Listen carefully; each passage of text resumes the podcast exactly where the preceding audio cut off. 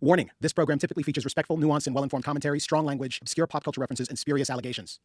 We, we know of new methods of attack.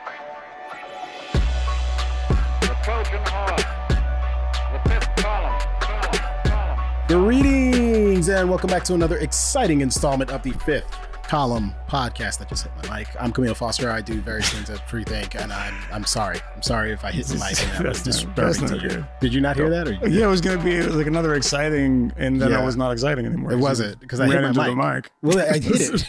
it Don't that look at me. distracted me. Look at the mic. Good lord, you're like a cat, just was with a your mistake. paws on the mic. It was a mistake. Listen, Yeah, I'm not perfect.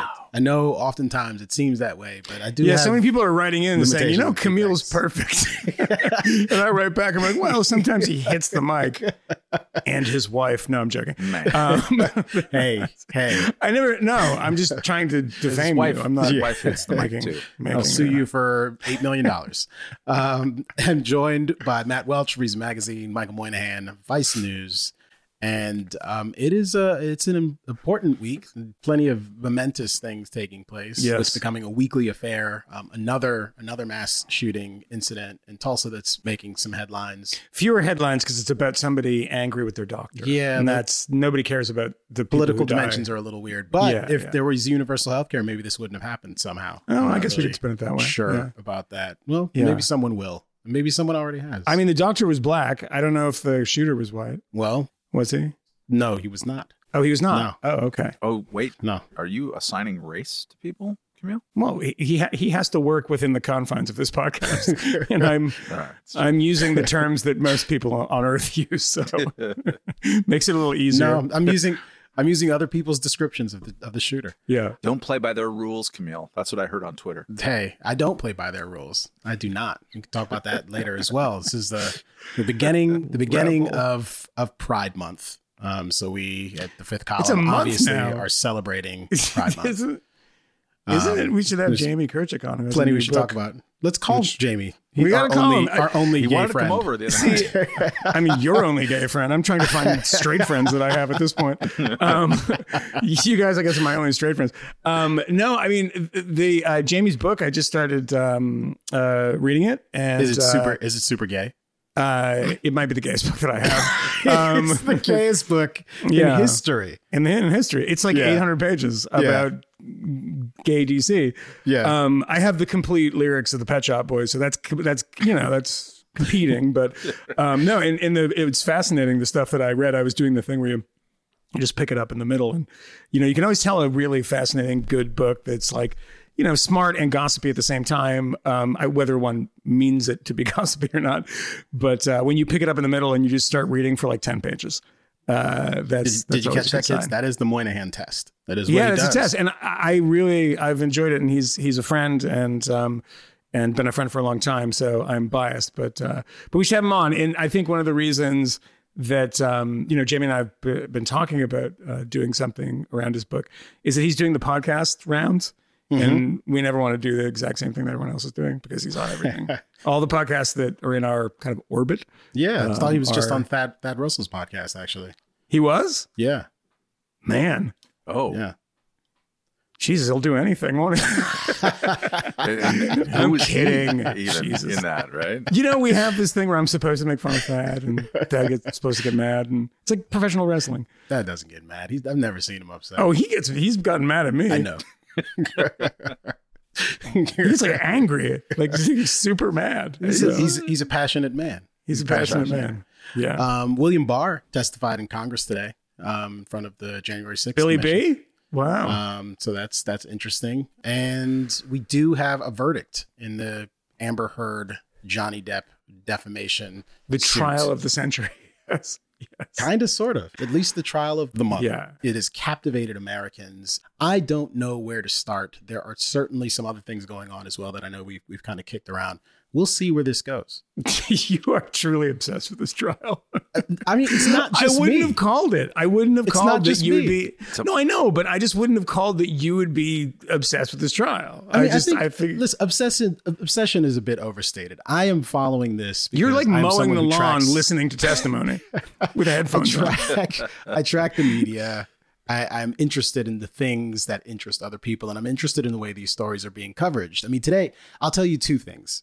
So we're talking about the trial. Let's just talk about the trial, and you you know the details here. Johnny Depp, overwhelmingly regarded as the victor here. Depp is due to receive uh, about eight point seven million dollars. It looks like um, it would be more than that, but Amber Heard also won something uh, in this A case. two million dollar judgment. Yeah. a two million dollar judgment, but the judgment was based on something that defamation, um, a defamation claim, a countersuit, based on something that one of Johnny Depp's lawyers has said, not something Johnny Depp said. That's got to annoy you. So that the lawyer is like, "I sorry, I fucked up. Now I have Yeah. to, you lost two million dollars." They cost you two M's that you're probably never going to get. Um, this Yeah, is yeah. this is very much a Tawana Brawley kind of situation where there's a judgment in your favor, and it's a lot, but you ain't gonna see that money. She ain't got that money, um, which is what Amber Heard. Well, but she has the potential to earn that money, unlike Tawana Brawley. Maybe. Who's like, I don't know, I could stage another hoax maybe if I could make some money doing that. But I mean, whereas Amber Heard, I think, I don't think we've seen the last of her. I don't think that, that, um, you know, all this st- speculation, like, you know, Johnny Depp says his, he's gotten his career and his life back and people um, speculating that, that that's not true, that he won't get his career back. Does she not Um, find a way to evade evade paying this money uh, in, in much the same way that many other high profile celebrities have? I suppose like OJ Simpson manages to to evade paying the damages from his What's up, Twitter um, world? from his legal his legal suit, the civil suit that followed the criminal suit. Um, Wait, he hasn't paid that? He hasn't paid anything? no, but you know what? I, what I under as I understand it, and I haven't looked at this recently, but he has a bunch of those universal variable life insurance policies, and had a bunch of his money tied up in that. And because he was getting distributions from that, um, the family wasn't able to get that cash, so they ended up getting the rights to like that book. If I did it, Yeah. um, which they which they very to cleverly the changed from it it. to if uh, to I did it yes, by by putting the if inside Very, the very I. small. It's Yeah. very very small. It's very very, funny. small. Yeah, they did that on the- which I mean, Yeah. honestly, God, that's gross. Can you imagine that shit? How gross is that? Yeah, This is the, this is real life. like that's a thing yeah that happened. Yeah, yeah. OJ Yeah, from the from yeah the well, I know the person who from the Hertz commercials. conceived of that book and published it, so can't really say much. But um, but yeah, no, that was that. I mean, he thought that was a good idea. Yeah. Let's speculate if I did it, which is kind of hard considering you actually did do it. So you have to pretend that you're speculating, which basically means that you replay the murder in your head and then you change, the details. Change subtle, subtle details. Yes. Yeah. well, there This was is- someone else there. Yeah, yeah. And I said, I think the sure book should have been called "If I Had a Second Chance." this is what I would have done. This is how I would have committed the murder and gotten away with it in a like an easier way, not having the whole trial. So yeah, Um, but but watching the Amber Heard thing um, kind of settle out, and and I'm calling it the Amber Heard thing now, probably because I I have complicated feelings about this because I'm inclined to believe that Miss Heard was largely misrepresenting the truth in this case, um, and the jury probably ruled in about the right way, but she's been decimated.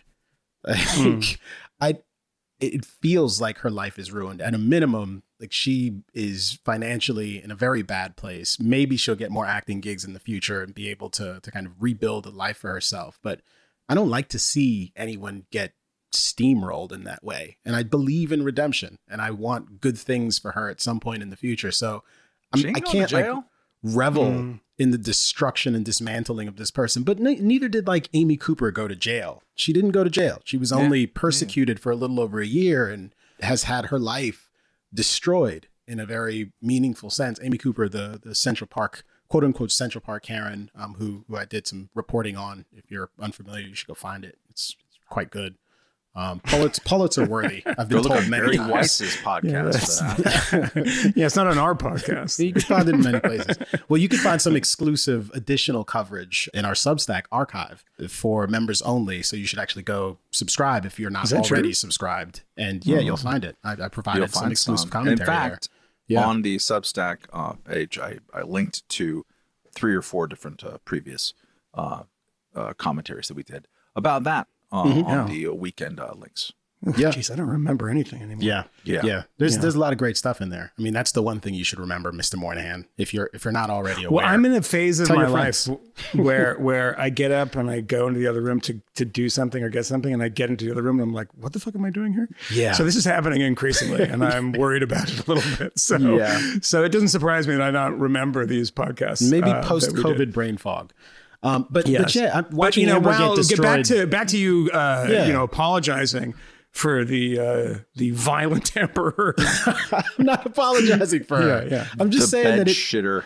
I, I see it yeah. happening, and and I mean, look, it it stirs a little something in me. I feel somewhat bad for her, and I don't know, but I feel Mm-hmm. Yeah. so. My my conflict isn't feeling bad for her because she lied and got caught. yeah, um, and uh, it is i'm conflicted about the application of defamation laws in general um, because sure. they chill they chill speech they chill do. bad speech so there's that um, so I'm, I'm caught between uh, you know kind of wanting some bad, libel some and bad speech, defamation some good speech too. li- some good speech too. Uh, libel and defamation laws to be shrunk down into a little nubbin. Um, but also there is there's a remedy that happened here, um, and there was uh, it went to a trial. It's a civil trial. It's not Mhm. a criminal trial.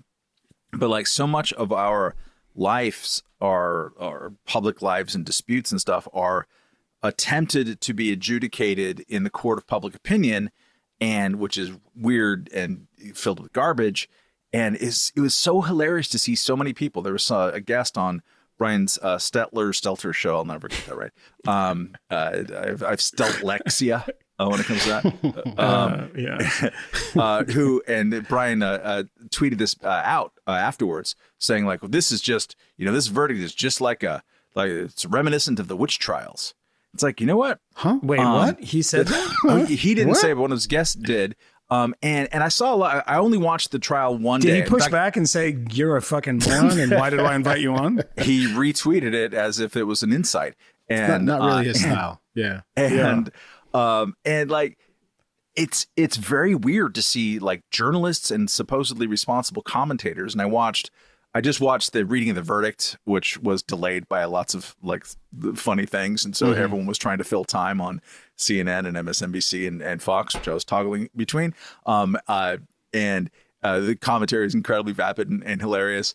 Um but so many people, you know, they're asked about their legal opinion about it because they're supposed to have some expertise there, and they would say, "Well, actually, you know, in the court of public opinion, this has already been decided." It's like, no, you're That's- the legal yeah, expert, and you don't call it a witch. hunt. They actually Yeah. went, went to trial. It's like the Jussie Smollett thing. It actually went to trial. We should have more adjudications, and we should uh, look onto those adjudications. We can we can disagree with the judgment, but we should be happy Right. that and this is kind of a Me Too case. A lot of people have commented this is a referendum in the Me Too, uh, which is too strong. It's just an individual case, but um, it does call to mind that if you are accused of various things in this, for the most part, those people haven't had their day in court. The the the shitty media men list uh, case with Stephen Elliott is ongoing in in in the system it's really hard to go. You got to spend a lot of goddamn money to go and get your reputation back. I'm totally shocked that he won by so much and got all these damages, and it's crazy.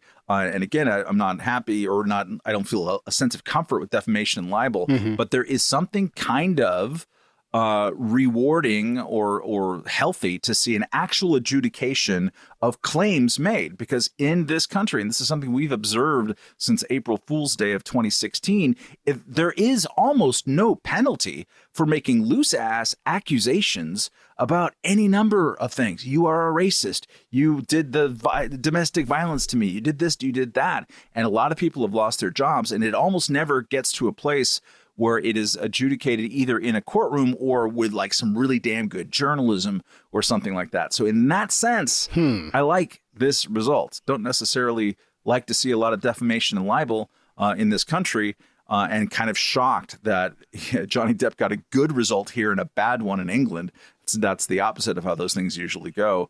But it's well, not on to- not on on um, libel. I mean, libel you can bring anybody to court for any reason in England.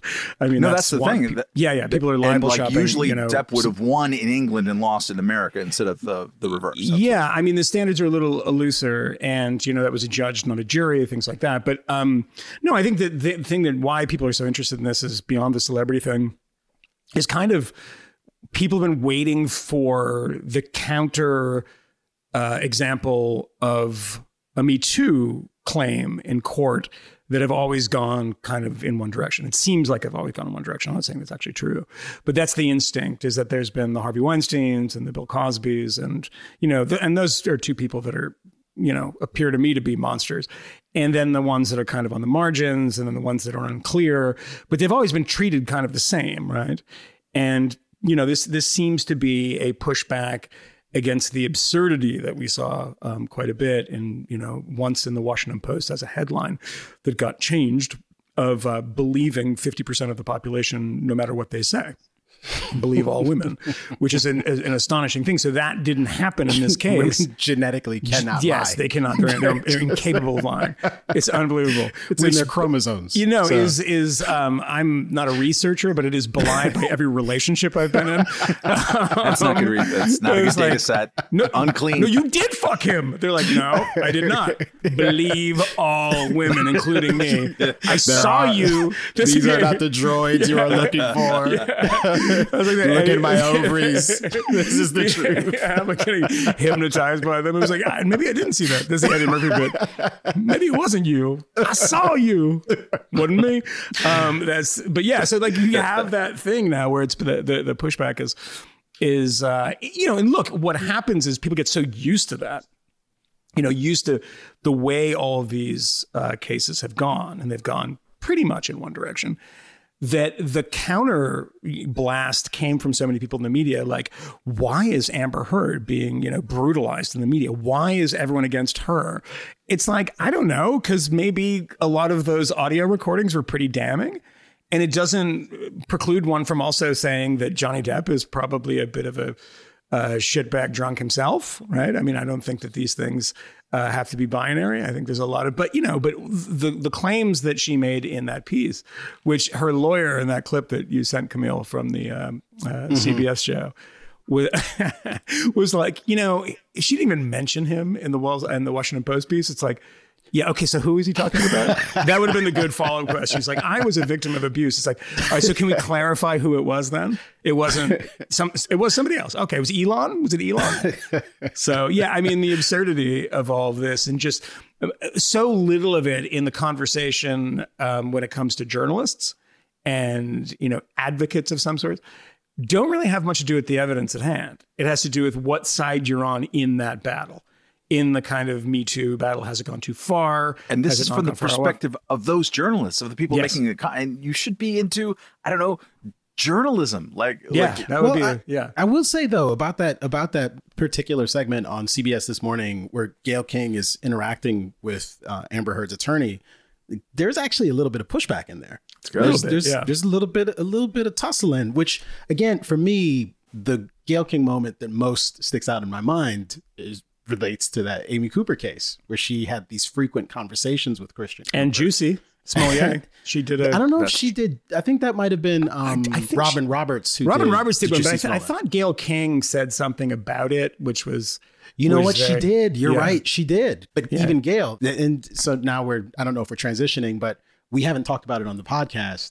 There have been numerous media reports um, in, in the past couple of weeks about um, Christian Cooper, the gentleman who Amy Cooper called the police on in the park, getting a television show um, Hmm. on National Geographic um, about bird watching. This is a bird watching show on National Geographic starring Christian Cooper. Um, and in every single one of the headlines I've seen, almost without exception, uh, the story is described describes Christian Cooper as the man who was falsely accused by a white woman in the park, and that's not, that's the, not the headline is yeah. actually false. There is no false accusation made. Um, there is an explicit accusation made that he was threatening her. Um, there is a further claim that she makes that he is threatening her life. Now, whether or not one believes that he was threatening her life, there can be no dispute. The man Mm-hmm. literally threatens her. And Gayle King, to her credit, perhaps, um, actually says to him, to Christian Cooper in that interview, um, you were talking to this woman, Amy Cooper, and you said to her, um, if you're going to do what you want to do, I'm going to do what I want to do, and you're not going to like it. She asked him about this. Um, And his response was, "I meant I'm going to get a show on television on National Geographic Channel. That's Yeah, what I meant. sued by I'm the going to do something you don't like by getting a show and talking about you on that television show." And, and since I've said something to her credit, I'll go further and say, but to her discredit, um, perhaps eternal um, discredit, um, she he responds, "Yeah, I did say that." Then the voiceover kicks in. She says, though, at one point that you said to her, Look, if you're going to do what you want, I'm going to do what I want, and you're not going to like it. That's absolutely true. He says he only planned to offer a treat to the dog to get the owner to leash it. It's an old birdwatcher's trick that dog owners tend to resent. An old birder trick What? where you call someone's dog who doesn't belong to you, offer it treats against the owner's will, and by your own admission, the woman is screaming, "No, leave me alone!" And you persist in harassing this woman and her dog, um, and then feign astonishment when she decides she's going to call the police on you.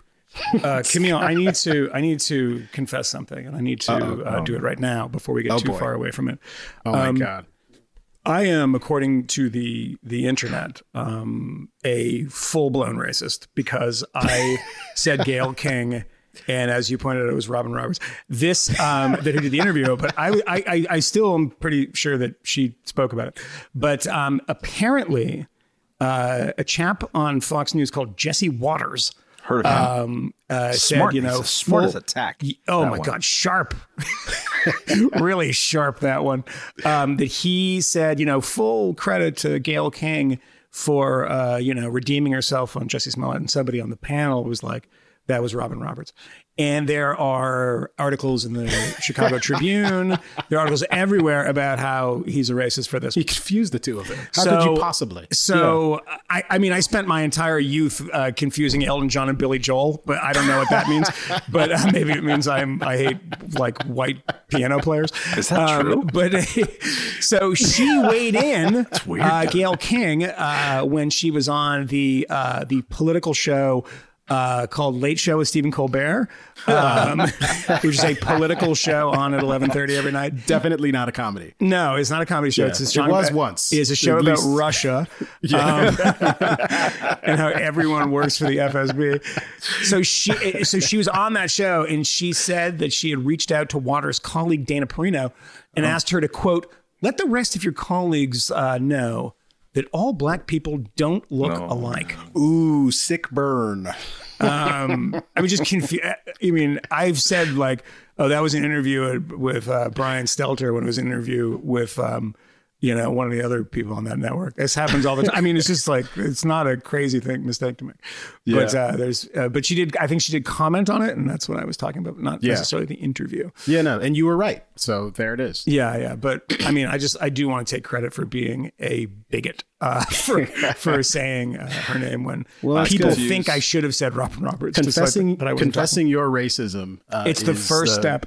First step in allyship. I mean, that's when that's what it said on page uh, two of uh, what is it? White Genocide, the book by uh, what's her name, uh, Robin DiAngelo.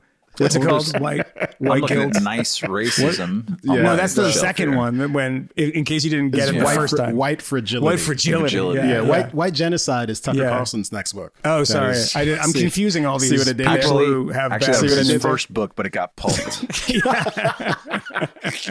That wasn't, Go wasn't his best people. work. Oh, look it up, he was just a young buck with a tight little bow tie on. Um, Oh. he looks like a fruit of Islam, actually. You know, with that tie on. You know, that's what they all Oh. wear. Yeah, maybe that's what It's it been a while. It's been. I mean, Huh. Well, with the Nation of Islam guys? no, with Or the- uh, oh, the bow Tucker, tie. he hasn't worn a Yeah, he bow doesn't tie in do the bow 15 tie years, but we all Has he, remember. but has he not had any of those people on his show? It seems like something that it would happen eventually. Uh, fu- a certain type of fusionism. it's a horseshoe theory. I mean, it's just hard hard to book. So, well, if you, know, believe those guys might come. if you believe that Tucker Carlson is a Nazi, as uh, as uh, apparently a lot of people do, I don't know. I don't watch the show. Um, Yeah, then I you don't would. This that. would be an expectation because the National Front in the UK uh, which was like the forerunner to the uh, BNP, the British National Party, and was uh, run by a guy named Nick uh, uh, Griffin.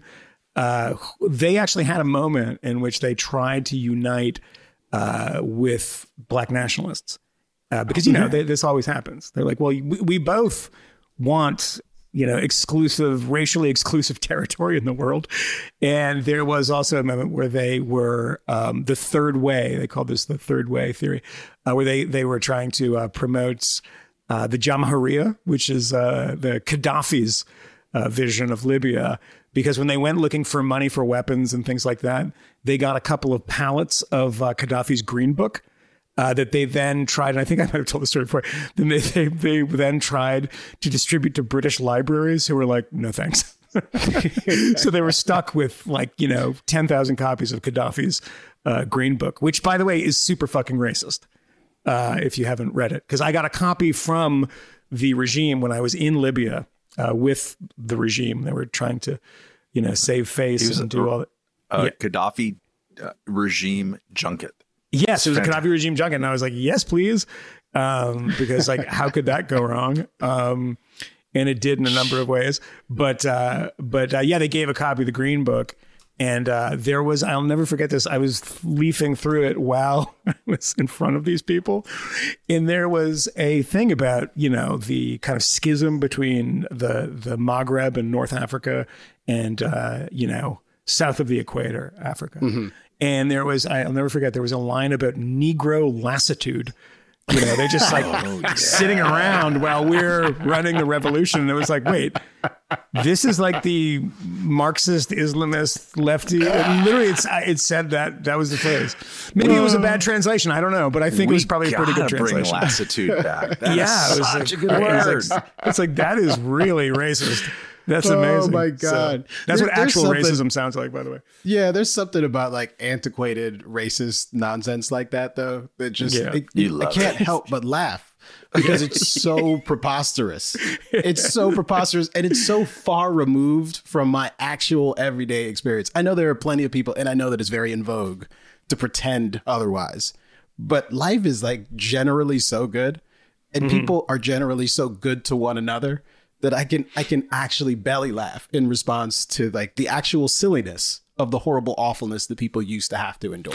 Well, you know, it, it's isn't it amazing that that these stereotypes um, they're always so you don't know where they come. They're so crazy. Like like Mexicans are lazy. It's like I've never met a Mexican who doesn't have like seven jobs The and like works yeah. constantly and is they're like it, it is literally the hardest working group of people in America. And I think that's probably it's probably true of of you know every immigrant from you know south of the Rio Grande.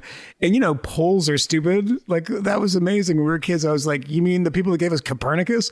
That, that was that they're the dummies. All right, Yeah. cool. I guess that's how it works. I don't if know. you actually know a Polish person in America, good it's luck. like Yeah. an engineer who's like working Yeah, as it's a who plumber. communism. Yeah. it's like look at how dumb these guys are. it's like what? Where does this shit come from? Um, Although I just the, wanna- you know the Jamaican stuff is true. I mean, it's they're That they stoned. that they and they're- work hard, father many children, and don't generally they stick work around. hard? Yeah, mul- multiple jobs. I mean, Just it's yeah, they're hard work. Yeah. Yeah. They're Also just- what is the- vehemently homophobic. I mean, I've never heard a Jamaican stereotype that isn't true, quite frankly. that's, the, that's the thing about stereotypes. In my experience. Do all of do all of you uh, uh, people of, Jamaican heritage? No, uh, people of Jamaican heritage. That's well, the, I'm not think that's the Jamaican. See, that's the difference. Because I was No, born, but you're was of born here in Jamaican heritage. Yeah, yeah. Yes, but your parents, Sure. both your parents are from Jamaica. Sure. Um, do most Jamaicans say, "Yeah, that's true"? that's like about about everything. It's like you guys do smoke a lot of weed. Well, no. I mean, no, it's just no. like- as, as Kamala Harris's father would tell you that that is a filthy lie. I It- mean, it's, it- well, I stop exporting like good musicians like Peter. Tosh, who has a record called "Legalize It," and he's just sitting in a weed field. There's the not musicians a lot all of straight edge smoke weed. reggae, as far as I know. Right? Yeah, Yeah, no, no. Um, I, I, I should say I'm I'm just gonna go ahead. I got a text from our good friend Eli Lake a moment ago, um, asking me if I'm watching this game because we're recording on Thursday evening. Uh, game one of the NBA Finals is on television. Apparently, Steph Curry. are you going had to talk about basketball now? So I can- can I 59 go get a points drink? in the first quarter. I gotta drink. I'm gonna get a drink because you guys are gonna talk about He has like basketball. 23 Sound three pointers. That's like, what is he? Is he wearing his? Yeah. he's wearing his box. It actually We- flipped out of the hole. Did it flip? Yeah, turtle, out. Turtle head It flipped out. Oh no! That's gross. He Turtle even- head? He's not even aware. He's not aware what he just did. How he sexually harassed us. Hey, look, Matt, we got a recording of it now. Oh, that's true. What can we do with this? Can we get? We could get him fired from his job. We could sue him and play this in court. Is is Squadcast? Or are we recording video while we're doing this? of course. We got a slow motion. There's like whoa, whoa, whoa, whoa, turtle head comes out. And post a screen he got up to the get a drink, not only because he's an alcoholic, but because he is clearly, although he, you know, before we started recording, before you joined the call, Mm-hmm. he's like, I don't care about basketball and stuff. No, he's clearly like saving it. And as soon as we're done, he's going to be like speeding through. Uh, uh, What? Moynihan got two What words for was- you. You're gonna you're gonna learn about it later. Sure. That's all I'm gonna say right now. Isn't that We'll- about we'll Amber about it Heard later. in the You're gonna learn about it later. A little bit. A little bit. The other Hey, one. by This the way, other so I can try to pull you away from basketball, can I point out something that um, is Yeah. my favorite thing at that interview? Yeah. That you, put on uh, some what's that? pants? I'm wearing shorts. it's the fucking it's in June. Oh yeah, he's gonna say those are seersucker shorts. They, those are boxer. No, they're briefs. not. They're Those not. They've got it. You are you are on this podcast on video wearing boxer briefs. No, don't no, pull it don't out. Get your hands No, out. no, it's got no, She's got a tie. That's what I'm showing you. That's how I'm showing you my dick. Good lord, what am I, Jeff Toobin? Again. I'm tubining on this podcast. That's legal. I wonder what he thinks about the Amber Heard trial. He's probably, he was probably jerking off while I watched it. God, she's so hot. oh man, See, that's why CNN Plus didn't work out. They should have gave Toobin his own jerking show. it with Jeff. Toobin After Dark. Could you see it? Could you see it? Yeah, My God. yeah. Expert oh, legal man. analysis Yeah, and what- porno reviews. He'd like he'd, he'd unbutton a little bit. That'd be great. Lights go down. Yeah. Tom Snyder set. He's cover. He's only covers the Ron Jeremy trial. um, but no, this is what she, the lawyer said at the end of that interview. Um, they said, you know, um, uh, it's two things that are totally fake. The the thing that I always say is like, um, we got to stop allowing people to say like she was just getting death threats on the internet. It's like, again, I, I'm waiting for someone to actually be killed, like some celebrity or somebody famous or somebody involved in a news story who says they're getting death threats. It's like, you know, they could like none of these are. You can't confirm these things. Here, here's the news thing, by the way if you're in news and you cannot confirm the source of X, Y, or Z, you don't report it. You try to report it out because anyone can start like a burner account, a sock puppet account, and threaten themselves, right? It's very easy to do. And there's always usually one or two of them. And she said this, this is my favorite thing. She said, they, I don't, I don't know who they is, but apparently some, there was one tweet on Earth that said, she said, they threatened to microwave her baby.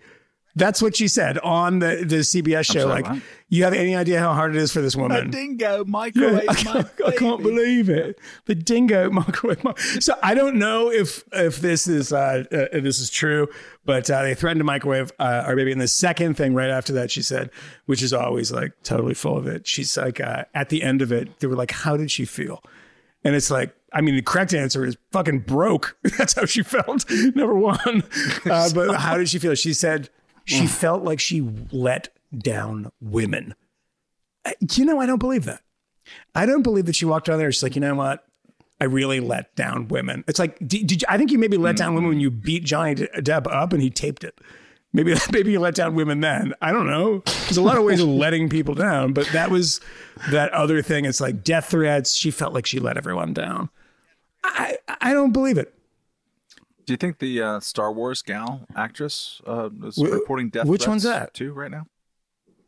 What know. happened? So yeah, are- so there was a there's a new there's a new um Obi Wan Kenobi um uh original series Oh, this on thing, yeah. Disney Plus, and one of one of the principal actresses in the show is a, a capital B black woman, um, and the the various producers at Disney apparently uh, reportedly had warned her before the show was released that she was going to be savaged by hordes of racist Star Wars fans. It's interesting that the producers of a particular franchise like, are generally describing. I don't, I don't know why we're producing a lot of racist fans, but we are. as racist. They're producing shows for racists. Disney content Yeah. for racists. This house we don't was like built it. with racist money.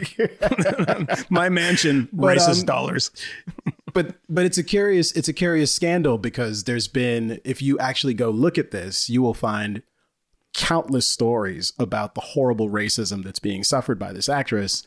Um, and if you go to this actress's instagram you will find a couple of posts from randos on the internet who are saying in some cases things that might be described as racist for the most part things that are just kind of gross stupid idiotic trolling um, and if you actually try to find like organically posts about the show that are derogatory and mean, you will have a very hard time. Like a really, really hard time. Nearly all of the posts are about um, how great she is and how racism is terrible and how she's being she's suffering racist attacks. Um, to the extent I found criticism, it was generally uh, along the lines of she's not a great actress. Um, And also, it be sounds like, and I don't know how true this is, um, she might not have been terribly interested in the the the kind of lore of the of the series of the universe. Um, Yeah, you don't want to piss those people off. a criticism you hear a lot from people who are huge fans of of franchises like this. It was something that we heard a lot from uh, the people who are huge fans of Halo, which also got a, a series created about it on Paramount and was not critically Is that the video um, game? well received. Yeah, Okay, I've never played it, but yeah. yeah. No, it's, huge, it's a huge I video like- game franchise. Since I'm Yeah. old and I remember Star Wars when it Yeah. came out and stood in line uh, to go watch it. Uh, were, and, were there a lot of like, the racists in idea line that, that day? I mean, They were like, they're like, why the fuck is Billy Dee Williams in this movie? because he's got a fucking Yeah. awesome name. I know, and then he- and he went and did fucking- dude's He did like literally just Colt 45 commercials that were like about sure having did. sex with drunk women. He like the Yes. woman Yes. pulls on his tie, taking it off. He looks at the camera and he says, "Works every time." And it's like Works it's, every it's for malt liquor. It's like that is offensive. Jesus, that's amazing. Don't you dare! It's amazing. Yeah. I was gonna say. Don't you dare! That was only Um, that you- was that was never a controversy, but there was a malt liquor controversy over Crazy Horse malt liquor. Do you remember that? No, What we used to drink in What was high the con- school. was uh, it- there was was it 40 ounces of Crazy Horse, and it was uh, it was taken off the market because uh, it was offensive to uh, the native people. what? What the hell is that? Right? That's true. Yeah, I haven't looked this up since it happened. I just remember we went to the store one day and Crazy Horse was gone. That's so it's so weird. The Native Americans always find themselves dealing with this stuff. First, it's the Washington Redskins, which polling routinely demonstrated that Native Americans did not care that the Washington Redskins were named the Washington Redskins. But people are like, "Oh my God, I'm so ta- I'm so sorry this is happening to, to you. We're going to change the name of the team." They're like, "Please don't do that." No, we did it. It's it's awesome. And then the same exact thing is happening again. Where in San Francisco, where apparently they they haven't fired enough of the leadership Yeah. of the public school system there, uh, they made a decision, a bold choice, um, that what the school really needed to do was get rid of any use of the word chief in relationship to the leadership of the school. And when they made this announcement, they also were were clear that we don't actually have a replacement word. We just know that we won't use the word chief, which if you don't know the etymology of the word chief, uh, this this is a French word. This is not a Native American word. And it had a use before they encountered the Native Americans. But whatever. The facts are dumb. This performative bullshit Yeah. ma- doesn't matter. That's like w- it's offensive to use it in another context, but it's like that, as you point out, is a French word that white people applied to natives. It's honorific. It's And like, not- not just- I, can't- I mean, it, you and not can't, just like white white people, you can't even get your head but around the that. only white people in North America who treated Native Americans with dignity. Seriously, it's the French. Yeah, yeah, like yeah. right, like Yeah. it doesn't make there's any there's a sense. whole like uh, uh, alternative vision of uh, American North American history where the Acadians, where the French uh, win, where Napoleon doesn't overextend, where the Louisiana Purchase never happens, and it's more of a French version of it. And by like, there's a version of it, uh, it means this is Emmanuel's version. Of it. Yeah, that's, yeah, that's clearly not true. but So uh, this this account No, is the from Matt's Matt's French wife, but it, it might as well be the, the actual opinion I of every to- French person. I need Yeah. to find the picture of her when we first went to New Orleans in 2007, I think it was. And there's a Hmm. room where the uh, Louisiana Purchase was signed. Um, and she's just Okay. there, like, w- just like thumbs straight down, like, this is bad. Like, Napoleon was right. Um, but Uh, they uh, apologized, by the way, for Crazy Horse uh, in 2001. Um, Wow. because it was it was bought. The company that made it uh, was bought by Stroh's, uh, which uh, and there was a lawsuit Stroh's filed. needs to apologize for a lot. they, they, they apologized in 2001. This has been going on for a while, people. Um, and uh, it was uh, Seth Big Crow Sr., not to be confused with Seth Big Crow Jr., uh, and his family filed a lawsuit in Rosebud Sioux Tribal Court over uh, malt liquor, uh, bearing the name of their ancestor, Crazy Horse. Yeah. Uh, and uh, Stroh's apologized. I mean, it's malt liquor.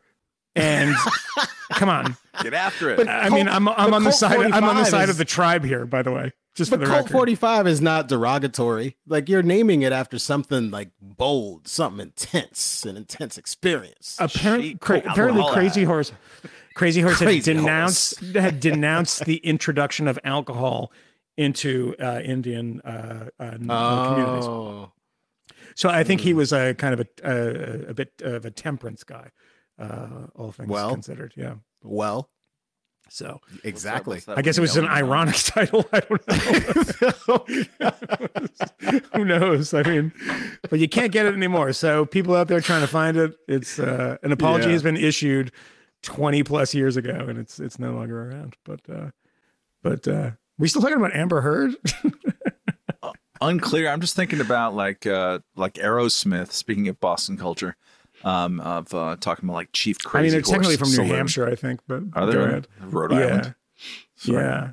The- well, well, I, I think uh, maybe Joe Perry is from Massachusetts. He lives in Duxbury, um, and uh, he actually his kid went to school with my my friend in, in Vermont at this academy, Vermont Academy, and uh, like because there was like one famous dad, he would uh, like I guess do things and like give all the speeches and everything. But he has this hilarious Boston accent, which because he has like long hair and he's like kind of like tough, and then he talks and he's like, "Yeah, I don't know, man. I was playing guitar. I've just been playing guitar for years." And it's like, "Good lord." He like signs uh, uh, souvenir editions of the Joe Perry Project. Yeah, oh for, yeah, uh, fundraisers. yeah. Let the music do the talking. That was the first Joe Perry Project record. Uh, you know, right after uh, uh, what was it? Uh, they had a they had a solo. Uh, they had a they did a thing this and we're gonna stop talking about this by the way Yeah, people yeah, so, sorry. but they replaced Joe Perry with two guitar players and there one was called Jimmy Crespo and the other one was called Rick Dufay and uh, I think one of them has like a famous daughter who's an actress like a like a well known very um, attractive like uh, TV actress and it I just want to. I just want to Rick suggest lovingly Yes. that if you know the names of both replacement Aerosmith and I'm from Massachusetts uh, um, This is might- on the citizenship test for the Commonwealth of Massachusetts. We have a separate citizenship. And it's like, all right, who are the two replacement guitar players? And I'm like, I don't know, uh, John, Johnny Pesky. Is it Johnny Pesky or Joey? Pe- I don't know. Yeah, we just we just know these things. I just want to point out also that Moynihan is like drilling a Miller High Life right now. Champagne. No, it's actually it's actually a Modelo. oh Modelo. Wow, Yeah, yeah, classing yeah. it up. It's an Yeah, import. classing it up. It's an import. I mean, it's from Mexico. It's like driven over the border like 40 feet, but it's not like it flew in on a plane. Good lord. oh, What, man. what were we talking about again? Oh, so let's let, one thing we were talking about before we started. Um, you know, let's talk about depressing things. Um, to shift gears, uh, the uh, you know mass shootings and things like that. And like you guys were mixing up with somebody on Twitter Yeah. about this. I don't know why. Um, Well, this it's because we we've people. been slagged multiple times by people who listen to this podcast, which Yeah. generally very high IQ people who are smart and they have Yes. good taste in don't- podcasts. we don't but they've in IQ, by the listened to the to the previous to the previous op- episode that we recorded, Yeah. where we had a, a, pr- an extended conversation about Yeah. Kind of mass shootings, about coverage related to mass shootings. Because again, this is a media criticism podcast. We talk about the media, the people who report on the media, and the way things are being covered. So we had a conversation about the coverage of the mass shooting, but we also talked about a number of other things. There were recommendations made with respect to books that might be of interest to people on this topics. That um, Matt um, referenced uh, a very good uh, article that was written by David French about uh, the the red flag laws, and yeah, I mentioned that book, Living about- with Guns. Yeah. yeah, I talked about a personal experience that I've had um, with family that I think is actually quite relevant to to actually getting to the bottom of what the experience is like for a family who has a family member who actually perpetrates one of these attacks or might be at high risk of perpetrating one of these attacks and the, the difficulty of navigating the family dynamics involved in in like actually seeking help. And for whatever reason, people heard that and thought we were saying there's nothing you can do the the status quo is the only thing that makes sense. Um, and you know the the inevitable fact is we're just going to see mass shootings forever and ever. Amen. This is the fifth column, and we like that sort of thing. Which is just I don't know how you can Oh. listen to that episode and come away with that. It's Well, I think. I think the short answer is that you didn't listen to the episode. You listen, it's like you read the the tweet, uh, even though it wasn't a specific tweet that we did, but it's the equivalent. You listened to the first three minutes, got mad, probably at Moynihan, and uh, decided that that's what that I'm was coming all for about. your guns.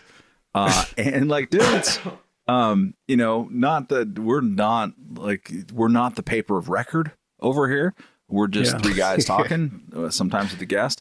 Um, but also, so obviously like, a lot more credibility. Yeah. if you Yeah, if I you mean, come at us rhetorical metaphorical guns ablazing just listen to the whole segment i don't want to mm, listen to the yeah. whole show listen to the whole That'd be segment nice. don't like describe things that didn't happen or Well, like the thing about the, the kind of culture of Twitter and like hopping on people and like, you did this and I'm pissed off and I'm going to send you an email. It's like, my first response to that is always like, don't you have anything better to do than email me about something I said in a fucking podcast? Like, get a life. That's, it's, you know, if you say something positive, I'm like, I engage you Yeah, and I that's think that's great. Um, It's so because- wonderful that you took the time to do this. Well, Thank you. well, usually that ends up in a fruitful female. exchange. I mean, if you send me something dickish, I'm just like, no, sorry. Um, but the, yeah, that's the thing about about this is that you know your your feet are always held to the fire, and you know people are going to go through in that you know archaeological dig of uh, offensive things that you've said in the past, et cetera, because most of life is not authoritative statements that you know never bend and never change. I mean, the point of a podcast with two of your friends is something happens, you sit down, you use your accumulated knowledge about you know related issues, but you also work things out in real time. I don't know why that's so hard for people to understand. I mean, mm-hmm. something that I said about that I might feel differently about today because I've read a lot more since, or you know, people have made counter arguments because I listen to people, and I've listened to a few podcasts which people made some arguments that I kind of at first disagree with, and I'm like, ah, you know what, I actually, uh, it's a pretty good point there. And a lot of that stuff was like, you know, should we raise uh, raise the age of you know buying a rifle to 21? You know, when you know it used to be lower for different for reasons of you know farming, et cetera. You know, th- that's an interesting debate to have. But when we recorded that podcast, I wasn't entirely uh, attuned to all those little finer points. And so i listen to people who actually know a lot about guns. And that's that's people you know in the mainstream which is mostly anti. And then people like Charlie Cooke uh, on the other side who is you know unlike most other brits doesn't sit there and say oh you know americans are crazy in their guns has a very very uh, nuanced and very very well informed uh, position from the other side but that's the whole point, guys. I mean, you know, if if you're not moving your thought about this stuff, I just I don't know. I, I mean, I say this all the time, been saying it for years, but I just I find it really weird. It's like you know what, and, and particularly because as Matt points out, well, as both of you point out, I don't think we said anything that was like some kind of wild policy prescription. Not- Uh, no, not absolutely really. not actually yeah I, I- I think the the closest the closest I got to saying anything terribly controversial was that I I want an AR-15, and I generally don't think they should be illegal. Which I think for a lot of people, they they regard that as insane. They find American gun culture to be Yeah. repulsive. And they think that it is absolutely nuts that anyone would want, would want to own or think that it's okay for civilians to be able to own something that looks like a gun that is used um, in in the field by soldiers. Which- um, which or, isn't, you know a higher higher capacity mag or Right. a more powerful gun than like a, a, a kind of typical conventional handgun. I mean, I will say Moynihan with respect to like age requirements because there is some some legislation that is trying to make its way through Congress, although it does seem like the the, the most boisterous voices in Congress are determined to kind of scuttle the project by insulting the hell out of their like compatriots in Congress and making it uh, kind of toxic to work together um, on these issues. Otherwise known as Congress. Yeah. but you know, to twenty, making it twenty one instead of eighteen to to purchase um, uh, a rifle, um, because it's already twenty one to purchase a rifle because of federal the federal federal laws. Um, I mean, I suppose that of all of the encroachments, you mean 21 for, imagine, hand, for handguns? well, it's twenty one for handguns today. Yes. Yes. Yeah, it, it, they they're talking about the new legislation would make it 21 for the rifles as well. Among other, yes. I just clarifying that it's not, it, right. it doesn't currently Yes. exist as 21 for rifles. Yes. Correct. Yeah. I mean, I I I suppose I could be open to that. Um, and certainly with the two first shootings, um, in terms of uh, Uvalde and Buffalo, like these are two 18 year old young men who had purchased AR-15s shortly before perpetrating these attacks. But like, there's a lot of ground that hasn't been covered. There's a lot of important steps that one probably ought to be taking if you're actually interested in mitigating against the kind of risk of these things happening that just simply is not accounted for by taking this step. Um, and, you know, inconveniencing the 99.9% of gun owners um, and gun buyers who will never perpetrate an attack like this in order to try and provide some sort of safety by just addressing kind of guns specifically.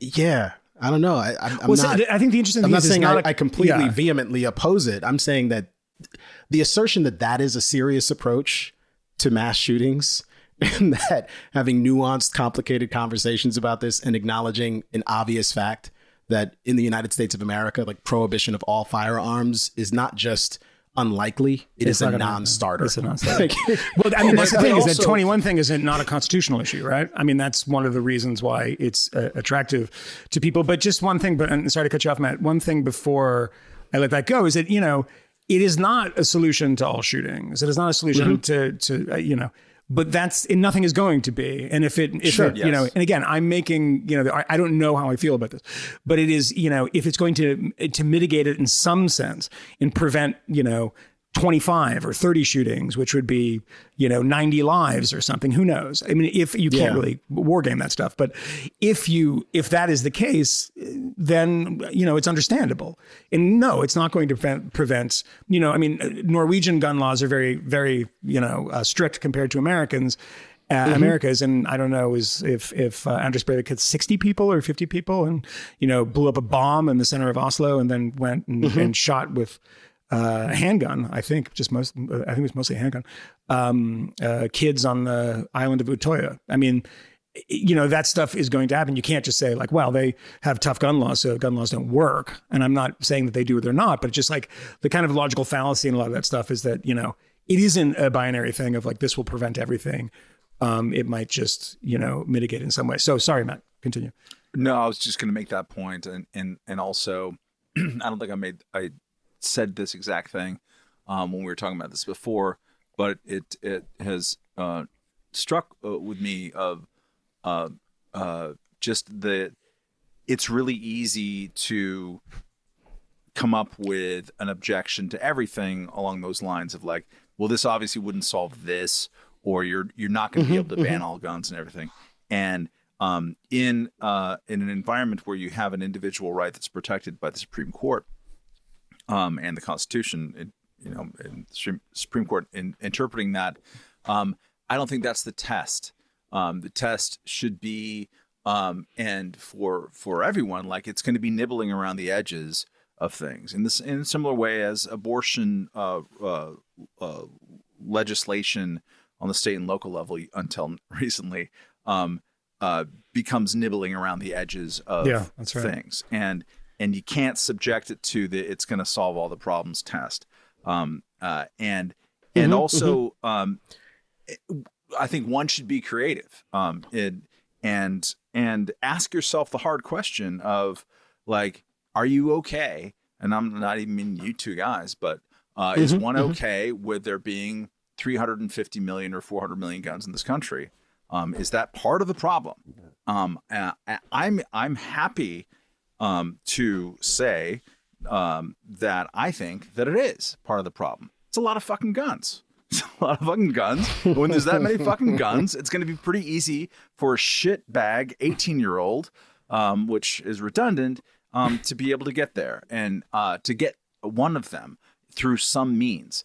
And uh, and I think it's worth talking about, as I mentioned in the previous one, of like not just what are the legal ways that we can um, try to address that, but also what are the cultural ways. And I think that's been under addressed and talked about over, over the years.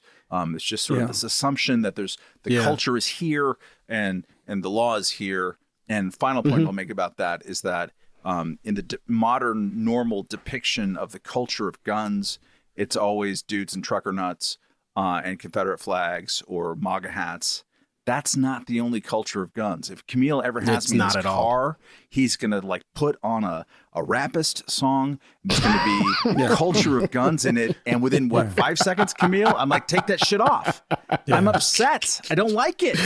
It makes That me not uncomfortable. It is It- about that is not rapism. Matt. I think that's Matt is true. really into the drill to the to the drill He music. is. I, I was just gonna say the the point I was trying to make earlier was not so much that this won't solve everything, so we shouldn't do it, but more more the point that it's hard to relate to people who just want to talk about guns after uh, an event like this, or who who primarily want to talk about guns after an event like this. I don't exclusively want to talk about mental health. I don't think that's that's really even the the whole of the conversation. I think there are a great many things that we have to talk about culturally. When when I've been as I've been doing my reading about this as well as you have, Moynihan, and I'm sure you have Welch when you actually look at the laws that are on the books related to mental health, when you look at the challenges that families have when they're making determinations about who gets reported when, um, about like kind of medical records, like there there are a lot of weird kind of social and cultural hangups around all of this stuff. That uh, again, I just think there's a lot of thoughtful conversations that had to be had that have to be had around these issues, and and part of a mature approach to addressing not just mass shootings, but violence in the United States, because we have a unique proclivity for it, requires us to talk about those complicated, thorny things that don't always have straightforward, satis- satis- satisfyingly straightforward answers. In fact, I, I just generally think they probably don't. Um, but that's probably where we need to get to. Like, I, I think we all generally care about the fact that we're we, we're kind of awash in violent crime in a way that is is not unprecedented and is not worse than the worst moments in the country's history. But that is jarring for many people right now, and I think appropriately so. And I don't want to lose the the kind of like focus on these issues. I just want us to actually have kind of a constructive focus on these issues and not talk about, you know, the the the surge in mass shootings and the fact that, you know, well, oh my God, some people have AR-15s when they don't account for like one percent of the homicides in this country. yeah, yeah. That and- uh, matters. Yeah, it, it does matter, and I think that the conversation about this is is especially um, pointless and stupid. Considering people say, you know, I mean, you have people from outside of the U.S. who have the conversation, you know, why do you guys have these guns? You shouldn't have them. Well, okay, that's not that's just not a, a serious conversation. We do, and and it's not going anywhere. if you think that we can actually have a serious conversation about confiscating 350 million guns, you know, you think the idea of bringing democracy to Iraq was crazy? I mean, this is absolute madness. I mean, you're going to get you're going to get the the the insurgency like you've never seen before. So, like that that question is ridiculous. Uh, the very common gotcha question uh, was supposed to be a gotcha question is like, why does anyone need an AR-15? Well, I'll tell you what, the AR-15 is the most popular rifle in America. So lots and lots and lots and lots of people want it, um, own it, and demo- don't commit crimes with it. Um, Maybe ask the question of why that is. Why do people actually want that particular gun? Well, that would actually then bring you to a second second you know adjunct uh, thing, which is that it's a cosmetic issue. I mean, it's a gun that looks cool and it looks like the shit that you have in Call of Duty and it functions no differently than any other semi-automatic weapon, right? And it's, you know, the bullets come out as fast as you can pull the trigger. That is it. You know, magazines, et cetera, you know, Canada's just just uh, said, you know, only a five shot magazine. I mean, you know, obviously we've been talking about this thing in Texas in which, you know, um, changing magazines wasn't an issue when somebody was in a in a in a building for an hour plus. Um, it's just shocking that more people didn't die, and magazine sides didn't have anything to do with that. So all of these conversations about, you know, why do we need these guns? Well, we have them, so let's get beyond that.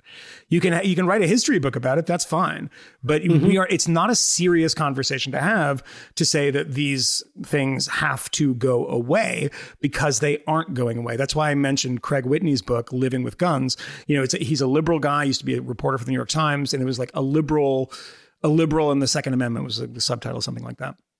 And it starts with that idea, like, well, we have to acknowledge that this is the way it is in the U.S.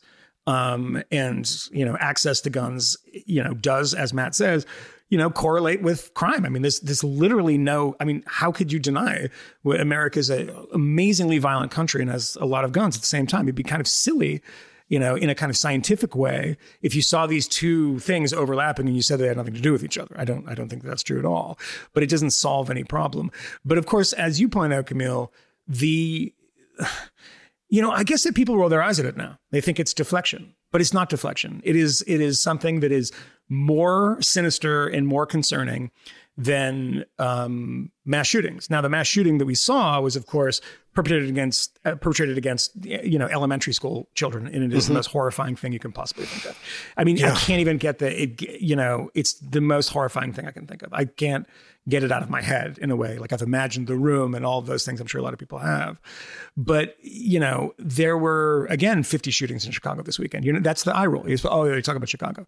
It's like, yeah, but if you actually want to deal with real issues, do you know? Do you know? It's it's June 2nd. Do you know how many shootings there have been in Chicago this year? It's June 2nd. 971 shootings in Chicago this year as of June 2nd. That is kind of a big problem. I mean, kind of. I, I- this is insane. And this is stuff which is a different set of issues that nobody wants to deal with because they're not legally purchased guns. Almost none of them are. Um, there's not a mental health issue that's going on here. You know, I mean, there the- is a mental there, health there is, but it's not in the sense but of yeah. like there's a red flag kind of thing that would catch catch people. I mean, then then you have to talk about all these things like you know cultural issues, family structure, things like you know honestly like But you don't, real you don't actually have to talk about those things, Moynihan. Well, we it's don't all talk white, about It's them. all white supremacy. Do you Well, see? See how you that know, works? Uh, magic. You know, Moyne- Moynihan's have a habit of talking about family structure, I guess. that was my Moynihan report. So 971 shootings in Chicago this year. Ah, It's appalling. It's absolutely appalling. And, you know, uh, we, and we can transition to something here that we've been talking about via text is that, you know, when we think about what the police have to deal with in Chicago, uh, which is a thankless job. And I can't, I mean, signing up for that job, which is, you know, not a great salary compared to a lot of other things you can do. And it is effectively like signing up to go to Iraq um, or Afghanistan. I mean, it's really no difference. I mean, you're, you're, there's shootings every day, every day. And you are running towards the sound of guns firing and not people who are trained in guns. I mean, th- these are not like soldiers, these are just psychopathic children who have been raised in a way where this is kind of, you know, normal and they in an environment where it's normal. So it's not a fun place to be a police officer, I'd imagine. I think that's a pretty fair guess. But then of course the no- the narrative that we get is this Kansas City thing. Shooting in Kansas City of a supposedly pregnant woman who had her hands up, Michael Brown 2.0, Michael Brown with a baby in her, and was gunned down and then left there and cuffed and all this stuff. You remember the Michael Brown thing? It was a lot. Was he was left there? This is you know this is Hands up, don't shoot. hands up, don't shoot. It's like it has a lot of the same elements. Um, It was reported by almost everybody because a witness said that this is what happened. Um, the Kansas City police uh, saw this and went. The story went national, if not global. I'm sure there's a lot of global stories about it too. uh, because it fulfills every narrative. Um, It's and they definitely released tweeted by Al Jazeera. uh, to Al Jazeera, like after the truth of this came out, they were still tweeting about this.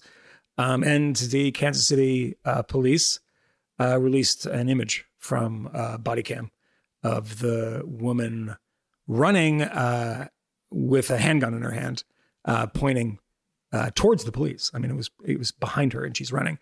And um, you know, the picture that accompanied one of these articles had a picture that was a a mugshot, and the text of the, the mugshot was uh, I can't remember the language, but it was like this is a mugshot from a previous uh, issue with this person, um, not somebody who's who's you know just going to church and gets gunned down, but everybody reported this. Everybody. I mean, it's it's, astonishing. I mean, like there, there's there was no truth to it, um, and every detail of it was wrong, and it was reported by every mainstream news organization, not right, not left. I mean, it was it was truly everybody. And uh, I'm going to uh, pull one for you. This is a, a woman, a blue check uh, doctor, um, who apparently is was big in the COVID stuff. Police shot a pregnant black woman five times. Shot period her period five period times, and then put handcuffs on her. I couldn't get on the ground. Uh, I, I, I couldn't get on the ground because pregnant. She couldn't get around. She took cautionary steps back, like she she retreated, perhaps instinct to protect herself, and was shot five times. Where these details come from, and this is a person who has a lot of followers, uh, are unknown to me because I tried to find this, and it's it was it was Well, you, you know where they came from. She fabricated this. She fabricated. It's, a, it's, it's a fabrication. It's a, it's a fake news story that is designed to make people paranoid that they are being hunted. hmm We don't know the race of the officers. We don't know any about anything about the situation. We don't know her background. We don't know where it took place. We do know where it took place, but there's no context. You know, what is that? Is this an area where a lot of this stuff happens? A lot of gang activity, whatever. Um, and we don't know that she has a gun uh, because that wasn't reported. Some person who's a witness uh, made a news story that got into the New York Post and actually the Daily Mail, um, all over the place. And it was a witness who said this, so it must be true. Where the fuck did Hands Up, Don't Shoot come from? Hands Up, Don't Shoot is a lie. It did not happen. It came from a witness. Ga- and, and a game of and a game of telephone as well. Game of telephone, amongst, yeah. amongst the media it, broadly, who one person says it and they report it over and over again uncritically, um, and locally amongst the community, the the the rumor of this thing begins to spread. And there's there's a sense in which like just this kind of reckless, unsubstantiated reporting and the xeroxing of this reckless, unsubstantiated reporting and tweeting, because there's just a bunch of that happening as well. Um, it it almost looks like incitement. Like you know that this is incendiary material. You know that it hasn't been substantiated. You know that you don't have all of the facts available to you, but you you confidently promulgate these falsehoods, this misinformation. Could we call it misinformation? Disinformation? I mean, it's it's Miss. startling. Like the number the number of these posts that you surfaced Moynihan when we were talking uh, via text yesterday. Oh, so crazy, Not yeah. just progressive or liberal leaning or left leaning publications. Like the New York Post, unarmed pregnant woman shot by cops while fleeing suspected carjacking reports. Maybe the article itself is a little better than that. Reports. Maybe maybe the article contains some question marks and nuance, but the tweet sure as shit doesn't. Yeah. Daily Mail, pregnant quote quote unquote. So there's a quote there. Pregnant black woman is shot five times by Kansas City police who were looking for stolen car despite having her hands up. Um, and the Al Jazeera one, as you mentioned, is Wait, is like the most English. startling one. Yeah. Like the, the Al Jazeera one was tweeted after the photo of this woman running with a firearm was released publicly. Yes. Yes.